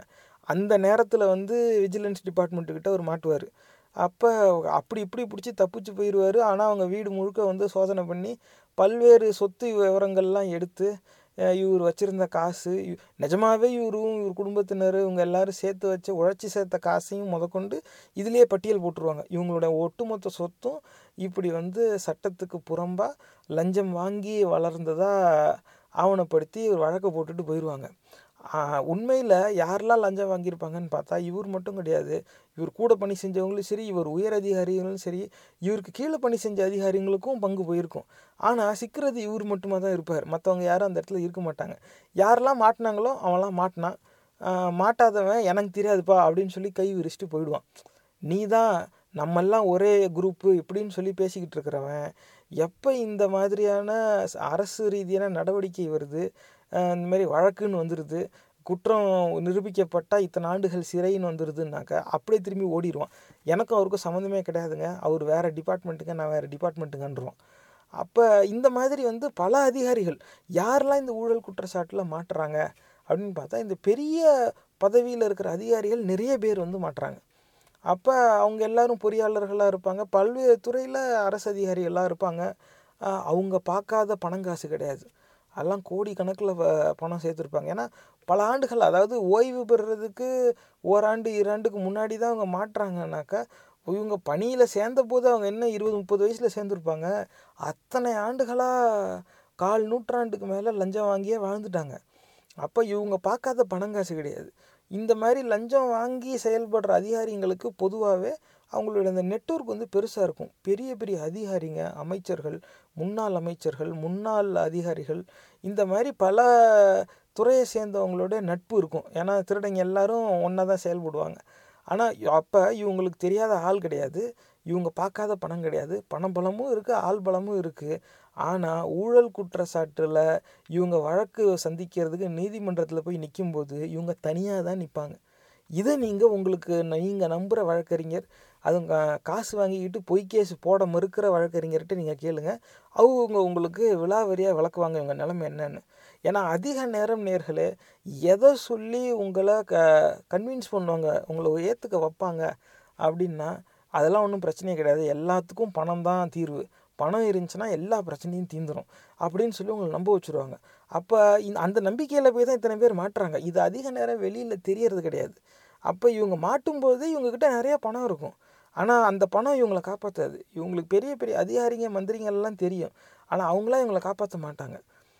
உண்மைதான். அதாவது நிறைய பேர் வந்து பெரிய அளவில் ஊழல் செஞ்சுட்டு அவங்க மிகப்பெரிய பணக்காரராக இருக்கிறதுனாலையோ இல்லை ஒரு அரசியல் குடும்பத்தை சேர்ந்தவங்களா இருக்கிறதுனாலையோ அந்த ஊழல் குற்றச்சாட்டுலேருந்து தப்பிக்கிறதுலாம் வந்து நம்ம பார்க்குறோம் தான் எத்தனையோ பேர் லட்சக்கணக்கான கோடி கடன் வாங்கிட்டு வெளிநாட்டில் போய் அண்டிரலையா? இங்கேயே எத்தனையோ அரசியல்வாதி குடும்பங்கள் ஆயிரக்கணக்கான கோடியை சுருட்டிட்டு பல வருஷமாக அந்த வழக்கு நிலுவையிலேயே இருக்கும். இல்லை ஓடிக்கிட்டே இருக்கும். இவங்க சும்மா கொஞ்ச நாள் சிறைக்கு போயிடுவாங்க வந்துடுவாங்க அதுக்கப்புறமா அதை யாரும் எதுவும் பேசவே மாட்டாங்க. இப்படி தப்பிக்கிறதெல்லாம் இருக்குது தான். ஆனால் அது ரொம்ப ரொம்ப சின்ன சதவீதம் தான். மிச்ச பெரும்பான்மையான அரசு அதிகாரிகள் அதிக நேரம் இந்த ஊழல் குற்றச்சாட்டில் மாற்ற அதிகாரிகள் நீங்கள் பார்த்தா ஐம்பது ரூபா வாங்கினவன் ஐநூறுரூவா வாங்கினவன் சொல்லி நிறைய பேர் மாட்டிக்கிட்டு இருப்பாங்க. ஐயாயிரம் கோடி தூக்கிட்டு போனவனெல்லாம் விட்டுருவாங்க. இந்த ஐம்பது ரூபா ஐநூறுரூவா அஞ்சு லட்சம் பத்து லட்சம் வாங்கினவன் பூரா மாட்டுவான். இவங்க எல்லாருமே பெரும்பாலும் நடுத்தர வர்க்கத்தை சேர்ந்த அவங்கள தான் இருப்பாங்க. அப்போ இவங்க குடும்பத்துக்குள்ளே எத்தனை பேர் அதை வெளிப்படையாக சொல்லுவாங்கன்னு நமக்கு தெரியாது. ஆனால் நிறைய பேர் அதை சொல்லிக்க மாட்டாங்க. கா காரணம் என்னென்னா என்ன தான் அவங்க ரொம்ப தன்னம்பிக்கையோடு அவங்கக்கிட்ட நீங்கள் போய் பேசுனீங்கன்னா யார் தான் வாங்கலை? எல்லோரும் தான் வாங்குறாங்க. நம்மளாக கேட்டால் தான் லஞ்சம். அவனாக கொடுத்தா எப்படி லஞ்சம்? இப்படி சொல்கிற முட்டாள்கள்லாம் இருக்காங்க. அப்போ இந்த மாதிரிலாம் நம்மக்கிட்ட வீராப்பாக பேசுவாங்க. ஆனால் அவங்கக்கிட்ட நீங்கள் கேட்க வேண்டிய ஒரே கேள்வி உங்கள் பிள்ளைக்கிட்ட போய் டேய் நீ போட்டிருக்க ட்ரெஸ்ஸு நீ சாப்பிட்ற சாப்பாடு நீ படிக்கிற ஸ்கூல் ஃபீஸு உன் வீடியோ கேமு உன் சைக்கிளு இது எல்லாமும் நான் வந்து சட்டத்துக்கு புறம்பாக என் கடமையை செய்கிறதுக்கு பிச்சை எடுத்து தாண்டா அந்த காசில் தாண்டா நீ வளர்ற அப்படின்னு இவங்க போய் அவங்க பிள்ளைகிட்ட சொல்லுவாங்களா? அப்படின்னு கேட்டு பாருங்கள் அவங்க மனைவி கிட்ட போய் நீ போட்டிருக்க நகை நீ கட்டியிருக்க புடவை இந்த வாழ்கிற இந்த பெரிய வீடு இந்த வாழ்க்கை இது அவ்வளவுமே நான் வந்து லஞ்சம் வாங்கி தான் உனக்கு தந்தேன். அப்படின்னு வந்து இவங்க வெளிப்படையாக பேசுவாங்களா? அப்படிங்கிறத கேட்டு பாருங்க. சொரணையே இல்லாமல் பேசுகிறவன் இருந்தான்னாக்கா ஆமாம் நான் சொல்லுவேன் அப்படின்னு சொல்லுவான். அவன் அப்படி சொல்கிறாங்கிறதுக்காக அது சரியாயிடாது நேர்களே. ஆனால் பெரும்பான்மையானவர்கள் வந்து இந்த மாதிரியான குற்றங்களில் ஈடுபடுறவங்க அவங்க அடுத்த தலைமுறைக்கு அதை சொல்ல மாட்டாங்க. அப்போ என்ன பண்ணுவாங்கன்னா அவங்க அடுத்த தலைமுறையை இதுக்கு ஏத்தாப்புலேயே வளர்த்து கொண்டு வருவாங்க. இது சரின்னு அவங்கள நம்ப வச்சு அதுக்கு அப்புறமா தான் சொல்லுவாங்க. அப்போ அந்த வளர்ந்து வர பிள்ளையும் என்ன ஆகுதுன்னா இப்படிலாம் தான் இருக்கு போல் நம்மளும் இப்படி தான் நடக்கணும் போலன்னு அவன் ஒரு பத்தொம்போது இருபது வயசு வரும்போதே நம்ம எப்படா அடுத்து இந்த பர்ச்சேஸ் கான்ட்ராக்டை வாங்குவோம்? நம்ம எப்படி இந்த நிலைக்கு போவோம்? நமக்கு இப்படி காசு கொடுத்து வேலை செய்கிற நிலமையில் எத்தனை பேர் வருவான்? நம்ம எப்படி அந்த பதவியில் போய் உக்காடுறதுங்கிற ஒரு ஆசை வந்துடும் நம்ம அப்பா இப்படி தானே செஞ்சார்? நம்ம அப்பா நமக்கு எல்லா ஏற்பாடும் பண்ணுவார்? எல்லாரும் நம்ம அப்பா ஃப்ரெண்ட்ஸு தான். இப்படி சொல்லி அவங்க சிந்திக்க வந்த வரும்போது தான் இவங்க வந்து இந்த உண்மை எல்லாத்தையும் சொல்கிறது ஏன்னா அன்னைக்கு தேதியில் இவங்க இவங்களுக்கான அடிமையை உருவாக்கிட்டாங்க. இவன் வந்து எதிர்த்து கேள்வி கேட்க மாட்டான். ஏன்னா எதிர்த்து கேள்வி கேட்டால் இவங்களுக்கு கௌரவ பிரச்சனை ஆயிரும். அதுதான் நேர்கள் அங்கே அவங்களுக்கு பிரச்சனையே. ஆக இந்த மாதிரி நீங்கள் கேட்டு பாருங்கள் பல பேர் வந்து பெரிய பதவியில் இருக்கிறவங்க இந்த ஊழல் குற்றச்சாட்டில் மாட்டி சிக்கி சின்ன பின்னமாகி செதஞ்சு போனது தான் மிச்சம். அவங்ககிட்ட நிறையா பணங்காசு இருக்கும். பெரிய பெரிய அதிகாரிகள்லாம் தெரியும். ஆனால் எதுவும் அவங்கள காப்பாற்றாது மொத்தமாக நொந்து நூடுல்ஸ் ஆகி சிறைக்கு போய் வந்து விரக்தியில் கடைசி வரைக்கும் என்னடா இது வாழ்க்கைங்கிற நிலையிலேயே அவங்க வாழ்க்கையை முடிஞ்சு போயிடும் அப்படி ஒரு நிலை வந்து தேவையில்லை. ஆனாலும் அதே கூட்டத்தில் எனக்கு இந்த லஞ்சம்லாம் தேவையே இல்லைங்க. இந்த துறையில் எனக்கு பணி கிடச்சிருச்சு அவ்வளோதான் எனக்கு இது போதும். எனக்கு லஞ்சமே வேண்டாம் அப்படின்னு நினைக்கிறவங்களும் இருக்காங்க. எடுத்துக்காட்டுக்கு வந்து காவல்துறையில் இந்த கண்ட்ரோல் ரூமில் பணி செய்கிறவங்க ஏன்னா அந்த கண்ட்ரோல் ரூமுங்கிறது வந்து அவங்க ஒரு இடத்துல உட்காந்து ஃபோன் தான் பேசிக்கிட்டு இருக்கணும். பொதுமக்களோட நேரடி தொடர்புங்கிறது அங்கே இருக்காது. வெளியில் வந்து ரோட்டில் நின்று பொதுமக்களோட தொடர்பில் இருக்கிறவங்க தான் மிரட்டி பணம் முடுங்கலாம். நான் உன் மேலே இந்த வழக்கு போட்டுருவேன் அந்த வழக்கு போட்டுருவேன் அதுக்காக ரோட்டில் நிற்கிற காவல்துறை அதிகாரிகள் எல்லாரும் வாங்குறாங்கன்னு பொருள் கிடையாது. ஆனால் அந்த வாய்ப்பு அவங்களுக்கு தான் அமையும். இந்த கண்ட்ரோல் ரூமில் பணி செய்கிறவங்களுக்கு அந்த வாய்ப்பு சுத்தமாக கிடையாது. அப்போ எனக்கு இந்த பணமே வேண்டாம். நீங்கள் வாங்குங்க வாங்காமல் போங்க. அது உங்கள் பிரச்சனை. என்னை விடுங்கடா ஆளை அப்படின்னு செ- சொ நினைக்கிற காவல்துறை அதிகாரிகள் இருக்காங்க. அவங்க எல்லோரும் பெரும்பாலும் இந்த கண்ட்ரோல் ரூமுக்கு போடுங்கன்னு சொல்லி எழுதி கொடுத்தே வாங்கிக்கிட்டு போயிடுவாங்க. அப்போ இதே மாதிரி பல துறைகளில் இருக்குது ஆனால் எல்லா துறையிலையும் இப்படி ஒரு பிரிவு இருக்குமா? அப்படிங்கிறது ஒரு பெரிய கேள்விக்குறி.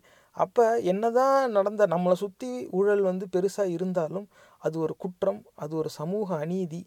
அதை நம்ம யாரும் ஏற்கக்கூடாது. நம்ம அதில் பங்கெடுக்கவும் கூடாது. குறைந்தபட்சம் நம்ம நாளைக்கு ஒரு அதிகார வர்க்கமாக மாறும்பொழுது நம்ம ஒரு பெரிய பதவியில் ஒரு பொறுப்பில் போய் அமரும்போது இந்த மாதிரியான குற்றச்சாட்டுகளை நம்ம மேலே வராமல் பார்த்துக்கணும். அப்போ என்ன செய்யணும்னா தெளிவாக திருடணுங்கிறது பொருள் கிடையாது. இந்த திருட்டு வேலையை இல்லாமல் நியாயமாக செயல்படணும். ஒரு நேர்மை யோக்கியத்தோடு செயல்படணும். இந்த முடிவை வருங்கால தலைவர்களாகிய நீங்கள் இப்போவே எடுத்தேனாக்கா வருங்காலத்தில் இந்த மாதிரி ஊழல் குற்றச்சாட்டுகள் இந்த ஊழல் பிரச்சனைகளை தடுக்கிறதுக்கு பெரும் உதவியாக இருக்கும். ஏன்னா அதிக நேரம் இந்த மாதிரி ஊழலில் செயல்படுறவங்க யார் அப்படின்னு பார்த்தா இந்த நாற்பத்தஞ்சிலேருந்து ஐம்பத்தஞ்சு வயது உடைய அதிகாரிகள் தான். இவங்க எல்லாரும் பதினேழு வயசுலேயே லஞ்சம் வாங்குறது நியாயம்னு நம்பினதுனால தான் இருபத்தேழு வயசில் அது சம்மந்தமாக பயிற்சி எடுக்க ஆரம்பிக்கிறான். அவனுக்கு இருக்க மேலதிகாரிங்க பேச்சை கேட்டுக்கிட்டு அன்னைக்கு வாங்க ஆரம்பிக்கிறவன் அவன் கடைசியாக ஓய்வு பெற வரைக்கும் வாங்கிக்கிட்டே போயிடுறான். நடுவில் சிக்கினவன் செத்தான். சிக்காதவன் பிழைச்சிக்கிட்டான். அது வந்து அவன் அவன் அவ்வளோதான் என்னை யாரும் பிடிக்கலப்பா. அவ்வளோதான்ப்பா அப்படின்னு நினச்சிக்குவான். ஆனால் அவங்ககிட்ட நீங்கள் போய் கேளுங்க. எப்படி இவ்வளோ காசு வந்துச்சு? எப்படி இது வந்துச்சுன்னாக்கா அவனை அவன் வந்து சொல்ல இது எதுவுமே சொல்ல மாட்டான். நிறைய நேரம் வந்து அதை போட்டு மழுப்புவாங்க பொய் சொல்லுவாங்க. அப்போ அவங்கக்கிட்ட வந்து இந்த லஞ்சம் வாங்குறதெல்லாம் அயோகத்தனமாக தெரியலையா? அப்படின்னு நீங்கள் கேட்டு பாருங்கள் அவங்க முகம் மாறும். காரணம் என்னென்னா பல ஆண்டுகள் லஞ்சம் வாங்கி தான் அவங்க குடும்பத்துக்கு அவங்க சோறே போட்டிருக்காங்க. இதில் வந்து நீங்கள் ரொம்ப சிந்தித்து பார்க்க வேண்டியது என்னென்ன நேர்களே நாளைக்கு உங்களுக்கும் குடும்பம் குழந்தைன்னு வரும். இப்போ உங்களுக்கும் தேவைகள்னு வரும். எந்த காசில் உங்கள் குடும்பத்துக்கும் குழந்தைக்கும் நீங்கள் உணவு வாங்கி தரீங்க அப்படிங்கிற கேள்விக்கு யோசிக்காமல் நேர்மையாக திறந்த மனசோட சிரித்த முகத்தோட உங்கள் பிள்ளைக்கு உண்மையை சொல்கிற நிலையில் நீங்கள் வாழணும். அதுதான் நிஜமாகவே சுயமரியாதை. நாலு பேர் முன்னாடி வந்து நம்ம நல்லவன் மாதிரி நடிக்கிறது பெரிய விஷயம் கிடையாது. ஆனால் யாருமே நம்மளை பார்க்காத போது நம்ம நியாயமாக நேர்மை யோகியத்தோடு நடந்துக்கிறோமா? அப்படிங்கிறது தான் ரொம்ப முக்கியமானது. அதுக்கு அது வந்து நடந்துக்கும் போது நம்ம நிய நியாயமாக நடந்துக்கிறோம் அப்படிங்கிறதுக்கு யாரும் சாட்சியெலாம் இருக்க மாட்டாங்க. யாரும் நம்மளை கூப்பிட்டு பாராட்டி விழாலாம் வைக்க மாட்டாங்க. ஆனால் நைட்டு சாப்பிட்டு படுத்தா நிம்மதியாக தூக்கம் வரும் நேர்களை. என்ன என்ன பதவிக்கு போனாலும் எவ்வளோ பெரிய ஆளானாலும் எவ்வளோ பணங்காசு பார்த்தாலும் படுத்தா நிம்மதியாக தூக்கம் வரணும். இதுதான் ரொம்ப ரொம்ப முக்கியம். சந்தோஷமான வாழ்க்கை வேணும். அப்படி அடுத்தவர்களை வருத்தி அடுத்தவங்க பணத்தை பிடுங்கி நம்ம அதிகாரத்தை தேவையில்லாத ஒரு பயன்பாட்டில் பயன்படுத்தி இந்த மாதிரி மற்றவங்க ச சட்டத்துக்கு புறம்பாக செயல்பட்டு பணத்தை பிடுங்கி வாழ்ந்து நமக்கு அந்த நிம்மதி கிடைக்காது. அது வந்து நீங்கள் எங்கே வேணால் எப்படி வேணால் விசாரித்து பாருங்கள் அந்த வேலை செஞ்சவன் எவனுமே சந்தோஷமாக இருக்கிறது கிடையாது. அவன் வந்து வெளியில் சந்தோஷமாக இருக்கிற மாதிரி நடிச்சுக்குவான் அவ்வளோதான் ஏன்னா அது உள்ளே போகிற வரைக்கும் ரொம்ப ஆர்வமாக இருப்பான். அந்த எலும்பு துண்டை பார்த்த நாய் மாதிரி நாக்கு தொங்க போட்டுக்கிட்டு அங்கே உள்ளே போய் எலும்பை கவுனதுக்கு அப்புறம்தான் இப்போ சிக்கிட்டோண்டா மாப்பிள்ளங்கிற சிந்தனை அவனுக்கு வரும். ஏன்னா ஒரு வாட்டி வாங்கி அதில் உள்ளே விழுந்தானா வெளியே வர்றது ரொம்ப ரொம்ப கஷ்டம். ஆனால் வெளியே வரணும் அப்படின்னு நீங்கள் நினச்சிங்கனாக்கா இந்த இந்த பதிவில் நம்மளோட பேசியிருக்காருல திரு ஸ்டீஃபன் டாஷ் இவருக்கு நீங்கள் செய்தி அனுப்புங்க இந்த மாதிரி இருக்குது நான் இந்த மாதிரி ஒரு ஊழல் இதில் சிக்கிட்டேன். ஏன் இதுக்கு மேலே எனக்கு செய்ய விருப்பம் இல்லை. எப்படி நான் வரலாம் அப்படின்னு கேளுங்க. அவர் ஆலோசனை சொல்லுவார் அதுபடி செய்யுங்க. அவர்கிட்ட கேட்க விருப்பம் இல்லை. ஏன்ப்பா நான் இங்கே செஞ்சுட்டு எங்கேயோ இருக்கிறவர்கிட்ட ஏன் கேட்கணும் அப்படின்னு நினச்சிங்கன்னா உங்களுக்கு தெரிஞ்ச நம்பிக்கையான வழக்கறிஞரை பார்த்து கேளுங்க. அவங்க உங்களுக்கு ஆலோசனை சொல்லுவாங்க. அதுபடி செய்யலாம். அதாவது ஆயிரம் காரணம் இருக்கலாம் நம்ம ஒரு குற்ற செயலில் ஈடுபடுறதுக்கு. ஆனால் நம்ம செஞ்சது குற்றம்னு நம்ம உணர்ந்து அதுலேருந்து வெளியே வரணும்னு நம்ம முடிவு எடுத்துட்டோம்னா அதுக்கும் ஒரு தீர்வு இருக்குது நம்ம செஞ்ச குற்றத்துக்கு நம்ம பலன் அனுபவிச்சு தான் ஆகணும். அது வேறு விஷயம். அது நமக்கு செஞ்ச குற்றத்தை பொறுத்து கால சூழலுக்கு ஏற்றாப்புல தான் அந்த பலன் இருக்கும். ஆனால் ஒரு நான் செஞ்சிட்டேன்ப்பா ஆனால் தப்பு தான் இனி எனக்கு அது வேண்டாம் அப்படிங்கிற நீ முடிவு எடுத்துட்டிங்கன்னா அதுக்கப்புறமா அதுலேருந்து மீண்டு வர்றதுக்கான வாய்ப்பு நமக்கு கண்டிப்பாக கிடைக்கும். அதனால நேர்களை சிந்திச்சு பாருங்கள் இந்த ஊழலுங்கிறது வந்து நம்ம சமுதாயத்தை பல விதமாக பல ஆண்டுகளாக சிதைச்சிக்கிட்டு இருக்குது எல்லாரும் செய்கிறாங்க பல ஆண்டுகளாக நடந்துக்கிட்டு தான் இருக்குது யார் தான் வாங்கலை அப்படின்னு சொல்லி இதை வந்து அப்படியே விட்டுட்டு போக முடியாது. ஏன்னா இப்போ விபச்சாரம் எங்கெல்லாம் நடக்குது அப்படின்னு ஒரு கேள்வி கேட்டால் எல்லா ஊர்லேயும் தான் நடக்குது. விபச்சாரம் எத்தனை ஆண்டுகளாக நடக்குதுன்னா அது நடக்குது பல ஆண்டுகளாக கோயில்லையே பொம்பளை பிள்ளைங்கள தாசின்னு நேர்ந்து விட்டு விளாண்ட சமூகம் தானே இது. அப்போ பல நாடுகளில் நடக்குது பல ஆண்டுகளாக நடக்குது. விபச்சாரம் நடக்காத ஊரே இல்லைன்னு சொல்லிடலாம் அந்த அளவுக்கு இருக்குது அப்போ எல்லாரும் பல ஆண்டுகளாக எல்லா இடத்துலையும் செய்கிறாங்கங்கிறதுக்காக நம்மளுடைய தாய் தங்கச்சியை நம்ம போய் வாடகைக்கு விட்டுருவோமா? சிந்திச்சு பாருங்கள் அதே கேள்வி தான் அதே சிந்தனை தான் இந்த ஊழலுக்கும் பொருந்தும். எல்லாரும் வாங்குறாங்க எல்லாரும் தான் செய்கிறாங்க ரொம்ப நாளாக தான் நடக்குது அப்படின்னு சொல்லி நம்மளும் போய் அந்த கிணத்துல விழக்கூடாது. அப்படி நீங்கள் இன்றைக்கே சிந்திக்க ஆரம்பித்தாதான் வருங்காலத்தில் இந்த சமுதாயத்தில் இருக்கிற ஊழல் குற்றங்களை கட்டுப்படுத்தி அதை முற்றிலுமாக அழிக்க முடியும். வருங்காலத்தில் நீங்கள் தனியார் அல்லது அரசு துறையில் ஒரு உயர் பதவியில் போய் அமரும் பொழுது ஊழல் குற்றங்களை தடுக்கிற வகையில் நீங்கள் எப்படி செயல்படுவீங்க? சிந்திச்சு பாருங்கள் இந்த பதிவு உங்களுக்கு பிடிச்சிருந்தா தயவு செஞ்சு சமூக வலைத்தளங்கள்ல இதை பகிர்ந்துக்கோங்க. இந்த நிகழ்ச்சி உங்களுக்கு ஏதாவது ஒரு வகையில உதவிருக்கும்னு நம்புறோம். சும்மா ப்ரொடக்ஷனோட பகுத்தறிவு பாட்காஸ்ட் பொறுமையோட கேட்டதுக்கு நன்றி.